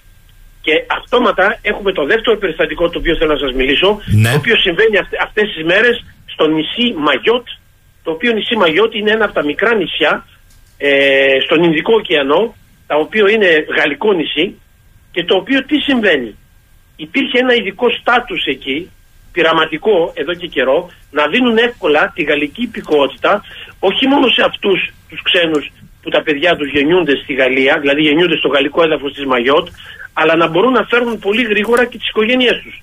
Αυτό συνέβη πριν μερικά χρόνια. Σήμερα, αυτή τη στιγμή που μιλάμε, εδώ και ένα μήνα, ο ξεσηκωμός δεν έχει μειωθεί, οι συγκρούσεις συνεχίζονται, αναγκάστηκε να πάει ο Υπουργός Εσωτερικών εκεί, γιατί, γιατί ο πληθυσμός των μεταναστών είναι 50% με, το, με 50% των ντόπιων. Οι ντόπιοι έχουν ξεσηκωθεί, δεν μπορούν να έχουν αυτά, αυτοί που λένε την ταυτότητά τους και όλα αυτά τα οποία τους συνδέουν με το νησί, με αποτέλεσμα να έχουμε συγκρούσεις. Και τι γίνεται τώρα; Εδώ είναι το ενδιαφέρον. Ότι ανακοινώνει ο κύριος Νταρμανάν, ο Υπουργός Εσωτερικών, ότι πολύ σύντομα θα έχουμε αλλαγή συντάγματος στη Γαλλία, διότι η αλλαγή συντάγματος θα σημαίνει ότι θα ανατραπεί το δικαίωμα του να αποκτήσει κάποιος την υπηκότητα λόγω εδάφους. Ε, Πώς θα ανατραπεί, Μισ- μισό λεπτό. Η πάγια αρχή, αν δεν κάνω λάθος και με διορθώνεται, είναι ότι αν ένα ζευγάρι, είμαι σαφής, γιατί έχουμε χάσει και την μπάλα, ένα Ναι. ζευγάρι αποκτήσει επί γαλλικού εδάφους, αν κάνω λάθος με διορθώνεται, τέκνο, το τέκνο αυτό παίρνει τη γαλλική υπηκότητα. Κάνω λάθος; Ο καθόλου αυτόματα στα 18 του, 18 παρά μία μέρα Μάλιστα. γίνεται Γάλλος. Μάλιστα. Αυτό ανακοινώνει ο κύριος Νταρμανάν Ω, αλλάζει. ότι μιλάμε για μεγάλη αλλαγή. Προσέξτε, γι' αυτό ήθελα να σας το πω. Με, για τεράστια αλλαγή η οποία δείχνει τι θα ακολουθήσει στην Ευρώπη. Δηλαδή, ε, στα πλαίσια του αδιεξόδου που έχει φτάσει αυτό το σύστημα των ανοιχτών συνόρων όπου οι πάντες και τα πάντα μπορούν με ευκολία να μπουν μέσα, σε αυτά τα πλαίσια, λόγω του αδιεξόδου, πάμε για άρση του δικαιώματος εδάφους και θα μπορεί μόνο όποιος έχει δύο Γάλλους γονείς να έχει αυτόματα. Οι άλλοι θα περνούν από μια συγκεκριμένη διαδικασία, αρκετά δύσκολη και όχι εύκολη, για να αποκτήσουν υπηκότητα, ακόμη και αν έχουν γεννηθεί σε γαλλικό έδαφος. Άρα, Και αυτό θα γίνει πολύ σύντομα, ανακοινώνεται με συνταγματική αναθεώρηση. άρα πού πάει η ιστορία, ε, κύριε Δαβέτα, γιατί αν ξεκινάει στη Γαλλία, ε, η οποία έχει μια παράδοση, κουλτούρα λένε κάποιοι, μια παράδοση ως προς την ε, ε, απόκτηση υπηκότητας, είναι προφανές ότι αυτό θα μπει σε, σε όλα τα ευρωπαϊκά ε, τραπέζια πολιτικά, αλλά... Ναι, ε, βεβαίως. Η, ανακοιν- η- η Γαλλία ανακοινώνει αυτό που θα ακολουθήσει στην Ευρώπη. Αυτό οδηγεί στο εξής. Ε, ε, οδηγεί στην, στο ενδεχόμενο της δεύτερης λύσης του συστήματος, το οποίο σύστημα, ξαναλέω του συστήματος, επαναλαμβάνω, το οποίο βλέποντας το αδιέξοδο αυτής της λεγόμενης νεοφιλελεύθερης αριστεροδεξιάς πολιτικής των ανοιχτών συνόρων, των ανεξέλεγκτων ανοιχτών συνόρων, όχι των ανοιχτών συνόρων, των ανεξέλεγκτων ανοιχτών συνόρων, ε, οδηγείται σε μία άλλου είδους πρόταση η οποία λέει τώρα πλέον τα λεγόμενα εθνικά κόμματα, δηλαδή η Λεπέν στη Γαλλία, ενδεχομένως ο Τραμπ στην Αμερική, ε, η Μελώνη στην Ιταλία κτλ. κτλ. Αυτά αναλαμβάνουν την διακυβέρνηση με αποτέλεσμα να εμποδίζουν την ε, ανεξέλεγκτη μετανάστευση διότι έχουν να διαχειριστούν το πρόβλημα της ντόπιας μετανάστευσης. Δηλαδή αυτό το οποίο ήδη έχει συμβεί. Και αυτό που συμβαίνει στη Μαγιότ συμβαίνει εν μέρη και στη Γαλλία καθότι εν ώψη Ολυμπιακών Αγώνων ο κύριος Μακρόν θέλει να στείλει τους διάφορους ας το πούμε παράνομους μετανάστες στα διάφορα κέντρα των μικρών ε, κοινοτήτων της Γαλλίας και τα πούλμα που φτάνουν εκεί στις περισσότερες περιπτώσεις οι δήμαρχοι και οι ντόπιοι κάτοικοι τα στέλνουν πίσω στο Παρίσι διότι λένε εάν με τον κόσμο που θα έρθει εμείς θα χάσουμε την πλειοψηφία του τόπου μας Καταλαβαίνετε λοιπόν. Δηλαδή, μισό λεπτό για να καταλάβουμε. Τη φιέστα του καλοκαιριού στο Παρίσι που θα είναι συγκεντρωμένα παγκόσμια τα φώτα ε, τον, για τους Ολυμπιακούς Αγώνες. Ε, καλείται να τη σηκώσει η περιφέρεια ε, στη Γαλλία, δηλαδή κρύβει το πρόβλημα κάτω από το χαλί, στέλνει. Να έτσι το πω έτσι. Ακριβώς. Μάλιστα. Έτσι ακριβώς τον κατηγορούν όλη η αντιπολίτευση, τον κατηγορεί ότι πάει να κρύψει το πρόβλημα, αλλά και τον κατηγορούν για πονηράδα ότι με αφορμή τους Ολυμπιακούς Αγώνες πάει να αλλάξει την κοινωνική σύνθεση τοπικών κοινωνιών οι οποίες υπάρχουν ε, ιστορικά εδώ και αιώνες. Πάει να, να αλλάξει αυτή η σύνθεση κοινωνικά, δημογραφικά. Εδώ μιλάμε δηλαδή για σοβαρό πρόβλημα και έτσι εξηγείται το ποσοστό το οποίο έχει αυτή τη στιγμή η Λεπέν στις ευρωεκλογές, το κόμμα της Λεπέν το οποίο καθοδηγείται από τον κύριο Μπαρντελά, το γραμματέα του κόμματος, αυτός είναι ο επικεφαλής των ευρωεκλογών, έχει φτάσει γύρω στο 37% με το κόμμα του Μακρόν να συγγνώμη, 27% με το κόμμα του Μακρόν να είναι στο 17%. Μια διαφορά 10 με 11 πόντους σταθερά για τις ευρωεκλογές, το οποίο σημαίνει με άμεση συνέπεια, εάν βγει η Λεπέν, το έχω ξαναπεί στην εκπομπή σας, το ξαναλέω, θα έχει μια πολύ δυνατή πλειοψηφία βουλευτών στο Ευρωκοινοβούλιο και δεν θα μπορούν να περάσουν με ευκολία τα οποιαδήποτε μέτρα μιας ανεξέλεκτης παγκοσμιοποίησης των ελίτ. Άρα ε, λέτε ποιος ωφελείται από όλη αυτή την αναμπομπούλα. Θέλω να σας ρωτήσω, ε, επειδή υπάρχει μια γενικευμένη εικόνα στην Ευρώπη, αύριο τα τρακτέρ με ελεγχόμενο τρόπο, αλλά τα τρακτέρ θα είναι στο Σύνταγμα, στην πλατεία Συντάγματος. Τα τρακτέρ έφτασαν μια ανάσα από το κέντρο του Παρισιού.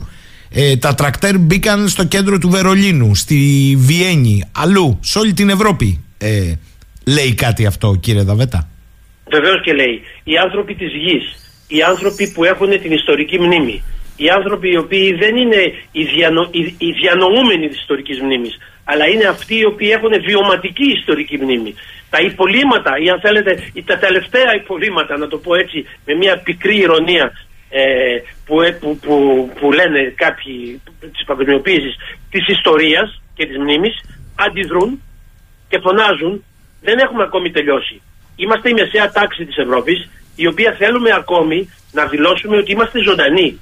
Δεν θα παραδοθούμε εύκολα. Και το μήνυμα αυτό περνάει. Το μήνυμα αυτό έχει κάποιες συνέπειες αρνητικές. Καθυστερεί το σύστημα, το οποίο βέβαια ψάχνει να βρει άλλους τρόπους για να περάσει αυτό που ονομάζουμε ψηφιακή ζωή, ψηφιακούς ανθρώπους, ψηφιακή οντότητα, ψηφιακή τέχνη, Άλλωστε στο βιβλίο μου το τέλος της αισθητικής, το οποίο έχετε παρουσιάσει και το οποίο κυκλοφορεί πρόσφατα, τα αναφέρω όλα αυτά τα πράγματα. Μιλάω για το τέλος της αισθητικής ως πολιτική, οικονομία ε, και την κυριαρχία των αγορών ως το εργαλείο της νέας ψηφιακής ζωής.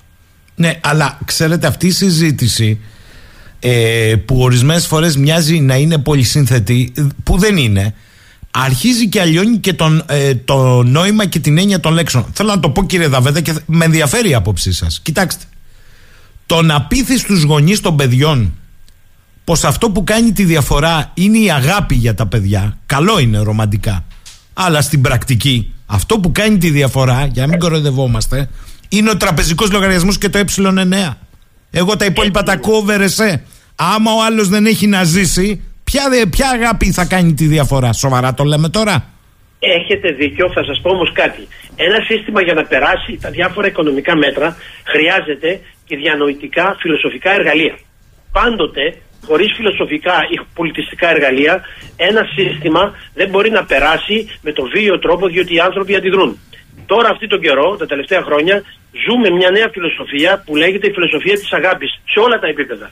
Άρα λοιπόν, στο πλαίσιο της αγάπης κολλάμε οτιδήποτε θέλουμε και αυτό προσπερνάμε τις διαφορές των ιδιαιρωτήτων. Η αγάπη στηρίζεται ε, σύμφωνα με τη, με τη φιλοσοφία της αγάπης ε, που ξέρουμε και μπορώ να, να μην μιλάμε τώρα για πολλούς φιλοσόφους που έχουν αναφερθεί σε αυτό στο πώς οι, οι, οι, οι ιδιαιτερότητες και οι διαφορετικότητες μπορούν να συνεπάρξουν. Εδώ στο όνομα της αγάπης πάμε να κάνουμε μία ομογενοποίηση, μία ε, πλανητική σκέψη όπως θα το έλεγε ο άλλοτε φίλος μου Κώστας Αξελός, μία παγκοσμιοποιημένη ταυτότητα η οποία με το άλοθη της αγάπης περνάει τα πάντα. Στην οικονομία, στις κοινωνικές σχέσεις, ε, στις αγορές, στην πολιτική, στα πάντα. Με αποτέλεσμα, βέβαια, η αγάπη τα βλέπουμε να είναι και επιλεκτική, γιατί είναι, η αγάπη περνάει στο δυτικό κόσμο, αλλά στον μη δυτικό κόσμο δεν υπάρχει αγάπη, υπάρχει η λογική του πολέμου. Άρα δηλαδή του μίσους. Ε, είναι δηλαδή ένα παιχνίδι το οποίο ουσιαστικά κοροϊδεύει τον κόσμο. Αυτή η προετοιμασία των ευρωπαϊκών χωρών, των πυρηνικών ευρωπαϊκών χωρών σε οικονομίες πολέμου, τι σημαίνει πρακτικά, πού πάει δηλαδή ο κόσμος; Πάει στην, στον έλεγχο της οικονομίας, στο να μάθει να ζει με τα ελάχιστα, να παίρνει τα ελάχιστα, να ζει με τα ελάχιστα, να του καθορίζουν τη διατροφή, να του καθορίζουν τον τρόπο που θα διασκεδάζει, να του καθορίζουν... Ε, προσέξτε, ε, έχει αποδειχθεί ότι όλα αυτά ε, ο πολλής κόσμος τα αποδέχεται στα πλαίσια της επιβίωσης έχουν γίνει μελέτες. Με αποτέλεσμα να λένε ότι εσύ θα διασκεδάσει με αυτό το ποσό πλέον. Σε μια έτσι, με, μεταγενέστερη κοινωνία. Σου χρειάζεται αυτό το ποσό. Μέχρι εκεί όλοι σας θα ζείτε με αυτό το ποσό. Δεν χρειάζεται παραπάνω. Εκτό αν αποφασίσει, κύριε Χίψη, να μπεις στην υψηλή ελίτ κάτω από κάποιες προποθέσει. Οπότε τότε μπορεί να έχεις το ενδεχόμενο να ζήσεις κάτι διαφορετικά. Αλλά η υψηλή ελίτ σημαίνει και μια στρατιωτική πειθαρχία στην ελίτ του συστήματος, στην παγκόσμια ελίτ του συστήματος. Λέει εδώ η Μαρία από την Αθήνα. Καλημέρα, λέει κύριε Δαβέτα. Δηλαδή, πρακτικά θα εμποδίζεται ο πολίτης να χρησιμοποιεί τα μετρητά. Αυτό μας λέτε, κι αν ναι, εμποδίζεται σήμερα στην πράξη. Πριν απαντήσετε, Μαρία μου, δες στην πολιτική, στις μεταφορές από μεταφορικέ εταιρείες. Άμα είσαι παραπανίσια σε κιλά, πρέπει να πληρώσεις πλέον ένα πέναλτι, ένα πρόστιμο. Για δοκίμασε να το πληρώσουμε μετρητά επιτόπου. Θα σου πούν με κάρτα. Αυτή είναι η πολιτική. Έτσι ξεκινάνε όλα. Ελάτε κύριε Δαβέτα. Ναι, θέλω να πω, θα συμφωνήσω με αυτό που είπατε στην Μαρία, γιατί σε πολλές περιπτώσεις στη Γαλλία, πάντα μιλάω για τη δικιά μου εμπειρία, όταν πας να πληρώσεις με μετρητά και δεν είναι ε, ε, νομίσματα, αλλά είναι χαρτιά, δεν τα παίρνουν. Σε, σε πολλές περιπτώσεις, όχι πάντα, σε πολλές περιπτώσεις, λέγοντας ότι πρέπει να το ελέγξουμε, ε, θα προτιμούσαμε να έχετε κάρτα. Ναι. Οπότε στους ανθρώπους έχει περάσει η έννοια της κάρτας, ε, το πέτσινο χρήμα, και δεν είναι, είναι αδιανόητο πλέον ένας Γάλλος να, να πηγαίνει κάπου. Ακόμη και αυτοί που αντιδρούν στο σύστημα, ακόμη και αυτοί χρησιμοποιούν την κάρτα ως το must. Δηλαδή κάτι το οποίο ναι, ε, Βέβαια ο πολίτης ξέρει, αλλά ποιος θα μπει σε αυτή τη διαδικασία αν είναι να χάσει το πλοίο, το αεροπλάνο, το λεωφορείο και πάει λέγοντας ή την άλλη δουλειά κανονικά από τη στιγμή που δεν υπάρχει απαγόρευση στο χρήμα, εκτός αν υπάρχει συνταγματική πρόνοια ή νομοθετική πράξη, φωνάζει την, ε, την αστυνομία για παρεμπόδιση κυκλοφορίας. Αλλά ποιος το κάνει αυτό; Παρεμπόδιση κυκλοφορίας, αν δεν μπλέκει με την γραφειοκρατία και η δουλειά σου δεν θα γίνει ή θα τη χάσεις. Και θα χάσεις και ώρα. Και άμα, και βιάζει, άμα βιάζεσαι κιόλας και θες να πληρώσεις και σου λέει ο άλλος ότι προτιμώ με κάρτα, εσύ θα πληρώσεις με κάρτα γιατί εκείνη τη στιγμή βιάζει, γιατί ο ρυθμός της ζωής είναι γρήγορος, γιατί, γιατί μια σειρά από γιατί πρακτικά τα οποία αφορούν όλους μας. Μα κύριε Δαβέτα όμως, αν αυτό είναι ένα διστοπικό παρόν και ακόμη πιο διστοπικό μέλλον, ή είναι θεωρίες συνωμοσίας που τελικά απλά είναι για να συζητάμε; Διότι εδώ μου γράφει ο φίλος ο Βασίλης, εδώ θα πάμε σε ανθρωποφάρμες με φθηνά ναρκωτικά και πανεπιστήμια για τους λίγους που θα αναπαράγουν το σύστημα. Όλα αυτά μοιάζουν ακραία. Ναι, είναι. μοιάζουν ακραία. Κοιτάξτε να δείτε. Ε, δεν ξέρω πότε θα γίνουν αυτά. Έχει μια, μια, μια σταδιακή πορεία. Αλλά θα σας πω κάτι. Αυτή η ιδέα το να μιλάς, να κάνεις κριτική ε, στο σύστημα ε, ή γενικά σε έναν τρόπο ζωής και να θεωρείται συνωμοσία ή το να κάνεις κριτική ε, ε, στην τεχνική νοημοσύνη, όχι άρνηση, έτσι, δεν, και να θεωρείσαι τεχνοφοβικός, επειδή το έχω ακούσει αρκετές φορές σε, σε πράγματα τα οποία έχει τύχει να μιλήσω, σε διαλέξεις μου κτλ. Η ορθότητα Αυτό της είναι- μίας άποψης κυρίαρχης μου λέτε. Αυτό μου λέτε. Ναι, αυτό είναι μια παγίδα, μια παγίδα η οποία θέλει να ενοχοποιήσει κάθε αντίθετη άποψη, η οποία διαφωνεί με ακριβώς αυτόν τον τρόπο ζωής. Μα συγγνώμη, Άρα- τι παγίδα είναι; Ερώτηση κύριε Δαβέτα, γιατί το ένα φαίνεται άλλο. Θα- είναι παγίδα αν εσείς έχετε περιορισμό μέσω της κάρτας στη χρηματική σας δαπάνη. Είναι παγίδα ή είναι ευθέως παρέμβαση; Γιατί για να μην έχετε περιορισμό θα πρέπει να κάνετε αυτά που σας ζητούν οι προϋποθέσεις ως κατόχου της κάρτας. Διαφορετικά θα έχετε περιορισμούς. Άρα Ναι, όχι, ήθελα να πω, εγώ θα συμφωνήσω, είναι και κυριολεκτικό, αλλά λέω, το να μιλήσει κάποιος και να κάνει κριτική σε αυτό και να του πει κάποιος ότι τα, αυτά που λες είναι συνωμοσιολο- συνωμοσιολογικά ναι. Ή το να κάνει κάποιος κριτική στην τεχνητή νοημοσύνη και να του πει αυτά που λες τώρα είναι τεχνοφοβικά είναι μια τεχνική της εν, ενοχής την οποία χρησιμοποιεί το σύστημα για να εμποδίσει τις κριτικές για να φαίνονται αυτού του είδους οι αναλύσεις να φαίνονται ότι είναι φανταστικές και ότι είναι μυθιστορηματικές και τα λοιπά και τα λοιπά.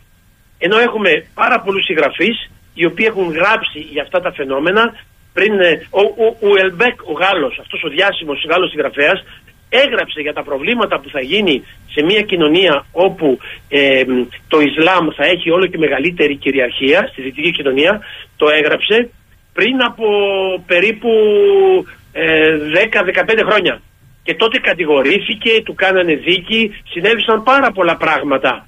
Το αποτέλεσμα ποιο ήταν; Να βγει αληθινός και τώρα όλοι να αναφέρονται στον Ουελμπέκ ως ένα προφητικό βιβλίο Δεν μου λέτε κύριε Δαβετά, μήπως πάμε σε μια εποχή όπου ο ορθολογισμός της επιστήμης θα θεωρείται σκοταδισμός απέναντι στη νέα κανονικότητα που θα θεωρείται ορθολογισμός; Ναι, ναι, ισχύει αυτό. Ισχύει αυτό. Ο, ο ορθολογισμός όπως τον ξέραμε μέχρι τώρα, γι' αυτό και έγραψα και το βιβλίο αυτό, η αισθητική όπως την ξέραμε τώρα, ως δηλαδή μια εμπειρία του ατόμου ή των ομάδων σε σχέση με αυτό που ονομάζουμε ζωή, που ονομάζουμε ομορφιά, που ονομάζουμε καθημερινότητα, αυτή η εμπειρία φεύγει από τα χέρια του ατόμου ή των ομάδων και περνάει στα χέρια μιας κεντρικής εξουσίας η οποία ε, αναιρεί αυτό που ονομάζαμε ως τώρα αισθητική και το κάνει να είναι κάτι το οποίο να περνάει σε μια άλλη μορφή τεχνοαισθητικής, τεχνοζωής. Δηλαδή αυτά είναι τα δεδομένα κύριε, θα παίξει με αυτά τα δεδομένα. Αν δεν παίξει με αυτά τα δεδομένα δεν μπορείς να επικοινωνήσεις. Ε, να σου πω ένα παράδειγμα. Θες να κάνεις κάπου να, να στείλεις στις, στις ε, ε, πώς το λέμε, στη- στην εφορία. Στη Γαλλία για παράδειγμα. Δεν μπορείς να πας στην εφορία. Πρέπει να το κάνεις ηλεκτρονικά. Και όσοι δεν ξέρουν, αναγκάζουν να τρέχουν δεξιά και αριστερά με μεγάλο πανικό. Είναι υποχρεωτικό πλέον. Αυτό γίνεται υποχρεωτικό. Ένα μικρό παράδειγμα ανέφερα. Αυτό σιγά σιγά γίνεται σε όλα τα επίπεδα ζωής. Με αποτέλεσμα να είσαι υποχρεωμένος να μάθεις τα ηλεκτρονικά παιχνίδια, να ασχολείσαι συνέχεια με τις αλλαγές όλες αυτές που γίνονται καθημερινά μέσα στην ηλεκτρονική ζωή και χωρίς να το καταλάβεις να γίνεσαι ένα ηλεκτρονικό όν, ένα τεχνολογικό όν. Σταδιακά γίνεται αυτή η εξέλιξη. Ε, μου λέει εδώ η φίλη μου η Αφροδίτη, τι λέει τώρα ο κύριος ε, Δαβέτας; Εδώ α, ακραίες απόψεις ε, μετά την ψήφιση του νομοσχεδίου και μιλάω λέει για ακραίες όχι νορμάλ απόψεις ε, βγήκαν με σύνθημα η πόλη σε άλλο και θέλω να του θυμίσω λέει ότι τις παραμονές άλλος πόλης στα 1453 το μέγα θέμα συζήτησης στην ελίτ και στο λαό ήταν το φύλλο των αγγέλων. Δηλαδή αν οι άγγελοι είναι άντρες ή γυναίκες. Αυτό μονοπολούσε τη συζήτηση στο παλάτι, στην αγορά, στα καπηλιά και στους δρόμους. Άμα το δεις λέει η αναλογία είναι ανατριχιαστική την ώρα που έπεφτε η πόλη Ναι, γιατί όταν ασχολείσαι με αυτά τα πράγματα, χάνεις την επαφή με την πραγματικότητα και εσύ ασχολείσαι με τον φίλο των Αγγέλων ε, και ταυτόχρονα ο Τούρκος μπαίνει και καταλαμβάνει τα πάντα. Ναι, είναι, αυτό είναι μια φυγή. Όταν ασχολείσαι με αυτά τα πράγματα, είναι, έχει δύο, δύο, δύο χαρακτηριστικά. Ή είναι φυγή και δεν θες να δεις την πραγματικότητα, ή στο χρησιμοποιεί η εξουσία για να μην βλέπεις την πραγματικότητα και να μην ασχολείσαι με την πραγματικότητα. Και στις δύο περιπτώσεις είναι μια μετάθεση της πραγματικότητας μια μετάθεση από τα κεντρικά προβλήματα. Ε, μου λέει άλλος φίλος εδώ πέρα, γιατί λέει στη Γαλλία, στη Γερμανία, προσέξτε τι μου λέει εδώ και στην Ολλανδία, ήδη δεν χρησιμοποιείται πιλωτικά η δίκαιη δίκη απουσία δικαστών και δικηγόρων με αλγόριθμο και χωρίς αυτοπρόσωπη παρουσία. Βεβαίως. Βεβαίως. Εγώ το έχω πει, σας το έχω πει πολλές φορές στην εκπομπή. Στη δικαιοσύνη, η νέα μορφή δικαιοσύνης είναι με αλγόριθμους. Όπως και στην ιατρική. Η ρομποτική στην ιατρική έχει πάρει τεράστιες διαστάσεις. Ε, η ρομποτική εφαρμόζεται στον αθλητισμό. Εφαρμόζεται σε πάρα πολλά πράγματα. Ε, αυτό πάει για την καθημερινότητά μας. Τώρα, βέβαια, το ερώτημα είναι αν για κάποια στιγμή υπάρξει πρόβλημα στον αλγόριθμο, όπως μπορεί να υπάρξει πρόβλημα στα αεροπλάνα τα οποία έχουν τον αυτόματο πιλότο και κάποια στιγμή βρίσκεται σε μια σε δύσκολη κατάσταση και ο πιλότος δεν μπορεί να το ελέγξει, τότε καταλαβαίνετε ότι εκεί δεν μπορεί να ελέγξει τίποτα. Έτσι και αντί να κόψει το χέρι, μπορεί να κόψει το πόδι στην ιατρική και ούτω καθεξής. Ελπίζω να υπάρχουν διάφοροι μηχανισμοί, αλλά σίγουρα σε διάφορα φιλμ ε, ε, επιστημονικής φαντασίας τα έχουμε ήδη δει, τα οποία δεν είναι καθόλου επιστημονικής φαντασίας και τα οποία μας δείχνουν μια πραγματικότητα η οποία υπάρχει εν μέρη και η οποία έρχεται ε, στο εγγύς μέλλον αλλά και στο απότερο μέλλον. Ε, επαφορμή που είστε στη συχνότητα έχω μια ερώτηση από τη φίλη τη Σοφία Κύριε Δαβέτα λέει υπήρχε ή υπάρχει στο Σύνταγμα της Γαλλίας διάταξη προβλέπει ή προέβλεπε ότι η πανεπιστημιακή εκπαίδευση είναι αποκλειστικά δημόσια; Όχι. Όχι. Γιατί υπάρχουν ιδιωτικά πανεπιστήμια τα οποία αναγνωρίζονται από το κράτος. Θέλω να είμαι πολύ απόλυτα εδώ ειλικρινής. Τα οποία αναγνωρίζονται από το κράτος και τα οποία μάλιστα τους δίνει το δικαίωμα να, ε, να, να κάνουν διδακτορικά, ε, να, να βρίσκονται στο ίδιο επίπεδο αξιολόγησης με τα δημόσια πανεπιστήμια. Δεν υπάρχουν όμως πολλά, προσέξτε, ιδιωτικά πανεπιστήμια. Υπάρχουν λίγα. Όχι γιατί είναι πανάκριβα, γιατί οι τιμές είναι πανάκριβες, αλλά και γιατί πολλές φορές τα ιδιωτικά ε, η, η αξιολόγηση είναι ακόμη πιο δύσκολη σε κάποιες περιπτώσεις από ό,τι στα δημόσια. Μάλιστα. Επειδή θέλουν να τα κάνουν elite, εκεί τους βάζουν πολύ δύσκολα. Δηλαδή και πληρώνεις απίθανα ποσά, το, το φτηνότερο ιδιωτικό θα πρέπει να είναι γύρω στις 12 με 14 ή και 15 χιλιάδες το χρονο το φτηνότερο, ε, γι' αυτό και βέβαια προτιμούν τα, τα δημόσια, τα οποία όμως δημόσια στη Γαλλία, όπως ξέρετε, για να μιλήσω λίγο για την εκπαίδευση, ξέρετε ότι κάθε πανεπιστήμιο αποφασίζει το ίδιο πόσους φοιτητές θα πάρει και το αν θέλει δίδακτρα ή όχι. Μιλάμε μεν για δημόσια παιδεία ακόμη στη Γαλλία, αλλά όσο περνάει ο καιρός, όλες οι λεγόμενες σπουδές μετά από τα πρώτα τρία χρόνια ε, μετατρέπονται σε χρηματικές σπουδές. Δηλαδή σιγά σιγά όλοι πληρώνουν λίγο πολύ κάτι για τις, ε, για τις σπουδές. Δηλαδή πάμε σε μια κοινωνία η οποία είναι όπως η οικονομία, όπως είναι η τέχνη, όπως είναι η πολιτική, μια κοινωνία στην οποία οι κατέχοντες τα μέσα έχουν και τη δυνατότητα να μπορούν να μορφωθούν και να διοικήσουν. Πάμε σε μια ας το πούμε εκπαιδευτική ελίτ. Αυτοί που δεν κατέχουν τα μέσα μόνο αν έχουν κάποιο ιδιαίτερο ταλέντο ή αν μπουν σε κάποιες ή αν κάνουν κάποιες ιδιαίτερες παραχωρήσεις στην εξουσία μπορούν να μπουν και αυτοί στην παρέα. Αλλιώς είναι εκτός παρέας, θα μένουν στη μεγάλη ε, ας το πούμε ανώνυμη μαζική παρέα η οποία θα αρκείται με αυτά τα που του δίνει το σύστημα. Και μια τελευταία παρέμβαση εδώ του φίλου του Βασίλη λέει κύριε Δαβέτα ε, ζούμε σε έναν κόσμο όπου προχωρούν οι πόλεμοι, η φτώχεια, ο πληθωρισμός, τα κρισιακά φαινόμενα, οι ευγονικές, η τεχνολογική επανάσταση που εμείς είμαστε μόνο χρήστες όμως και απλά αναμασούμε πληροφορίες. Μήπως όλα αυτά δείχνουν χαρακτηριστικά μεσοπολέμου λίγο πριν καταρρεύσει η λεγόμενη απλή ολιγαρχία και έρθει ο μέγα μέγα παγκόσμιος καπιταλισμός; Ε, έχει βάση αυτό. Έχει βάση. Με την έννοια ότι ε, Μπορεί να έρθει, αυτό είναι το στόχος, ο μέγα μέγα παγκόσμιος καπιταλισμός. Αλλά αυτός όμως θα έχει κάποια αφεντικά. Πάλι θα υπάρχει μια μέγα μέγα παγκόσμια ολιγαρχία. Οι τοπικές ολιγαρχίες ενδεχομένως να φύγουν όπως υπήρχε στη φεουδαρχία. Αλλά θα υπάρχει πάντοτε ένα μεγάλο μέγα μέγα, να το χρησιμοποιήσω έτσι, παγκόσμιο κέντρο, το οποίο θα λειτουργεί σαν ένας μηχανισμός ελέγχου και ένας μηχανισμός διαρρύθμισης όλων αυτών των ε, καταστάσεων. Ε, και μην ξεχνάμε ότι για να σπάσει το κοινωνικό σώμα ε, έχουμε δημιουργήσει την ε, λεγόμενη φιλοσοφία του δικαιώματος. Οδηγούν τους ανθρώπους σε έναν δικαιωματισμό ο οποίος εδώ οδηγεί σε, παρά, σε παράλογες καταστάσεις όπου το δικαίωμα το, το ατομικό γίνεται στόχος μιας δικαιωματικής αυτονομίας σε βάρος της κοινωνικής και της συλλογικής αλληλεγγύης του κοινού μέσου το οποίο υπήρχε μέχρι τώρα. Ναι, αλλά όπως λέει και η φίλη μου Κατερίνα, εννοείται πως κάθε αντίδραση πια είναι περιττή, δηλαδή δίνεται την εντύπωση take it or leave it, διότι αν παρεξήγησα λέει συγγνώμη, μου λέει η Κατερίνα, αλλά ακόμη υπάρχουν ως άνθρωποι ανώθροσκο και όχι ανθρωποειδή, άλλο αν θέλουν κάποιοι να μας οδηγήσουν εκεί. Λοιπόν, τώρα να πω κάτι πάνω σε αυτό που είπε, πολύ ωραία τα λέει η Κατερίνα. Καταρχήν, το, για τον άνθρωπο δεν υπάρχει μόνο το ανωθρόσκο ως ερμηνεία, υπάρχει το αναθρίν όποπε, το οποίο έχει λέει ο Πλάτονα στον κρατήλο. Και το οποίο εγώ το κρατάω καλύτερα αυτό. Που σημαίνει κάποιος ο οποίος κοιτάει, κοιτάει στα, στα, στο ύψος των ματιών. Άρα στο ύψος του ανθρώπου είναι, ε, ε, είναι η λειτουργία του ανθρώπου. Και όλα γίνονται, πρέπει να γίνουν στο μέτρο του ανθρώπου. Το λέει ο Πλάτονα στον κρατήλο.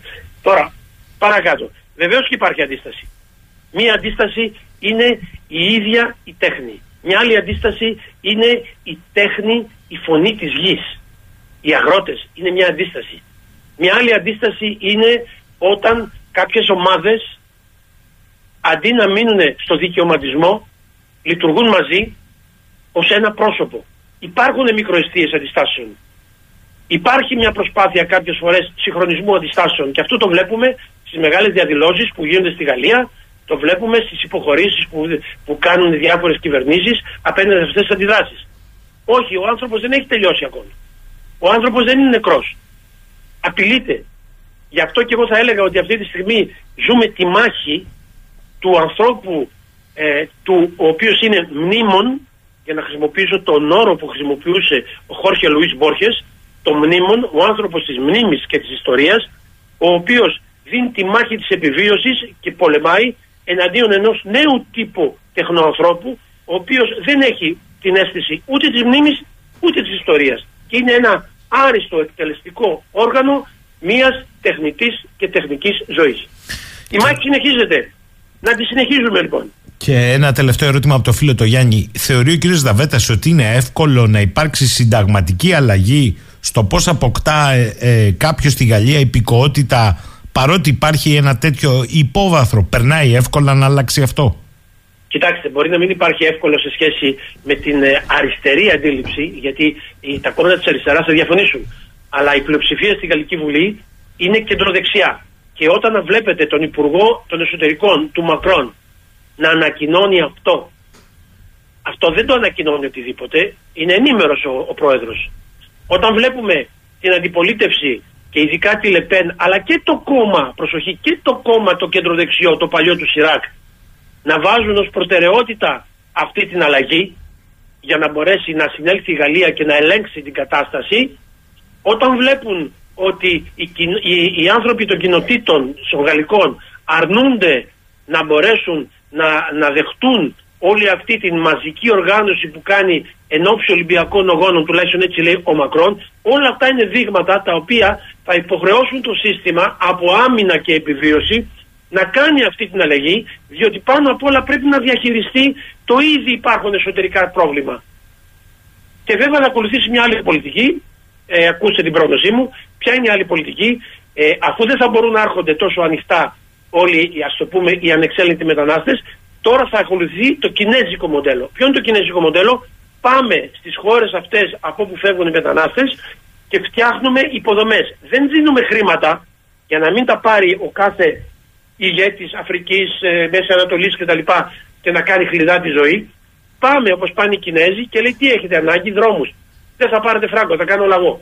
Και σε τάχιστο διάστημα οι Κινέζοι κάνουν αυτές τις υποδομές. Γι' αυτό και έχουν μεγάλη κυριαρχία πλέον οι Κινέζοι μαζί με τους Ρώσους για άλλους λόγους ο καθένας στην Αφρική και σε όλες αυτές τις χώρες. Δημοσθένης Δαβέτας, θέλω να τον ευχαριστήσω. Ε, εντυπωσιακά αυτά που έρχονται και από την καρδιά ε, της Ευρώπης και η Γαλλία είναι πάντα σηματορός στα μεγάλα γυρίσματα. Θα δούμε που θα πάει το πράγμα. Κύριε Δαβέτα, καλημέρα. Καλή εβδομάδα. Καλημέρα, ευχαριστώ πολύ κύριε Σαχίνη, πάντα εσάς και τους ακροατές μας. 11 και 47 πρώτα λεπτά, φτάσαμε στο τέλος για σήμερα. Εσάβριον τα σπουδαία. Ποια σπουδαία τώρα θα μου πείτε, ε. Λοιπόν, καλημέρα σε όλες και όλους.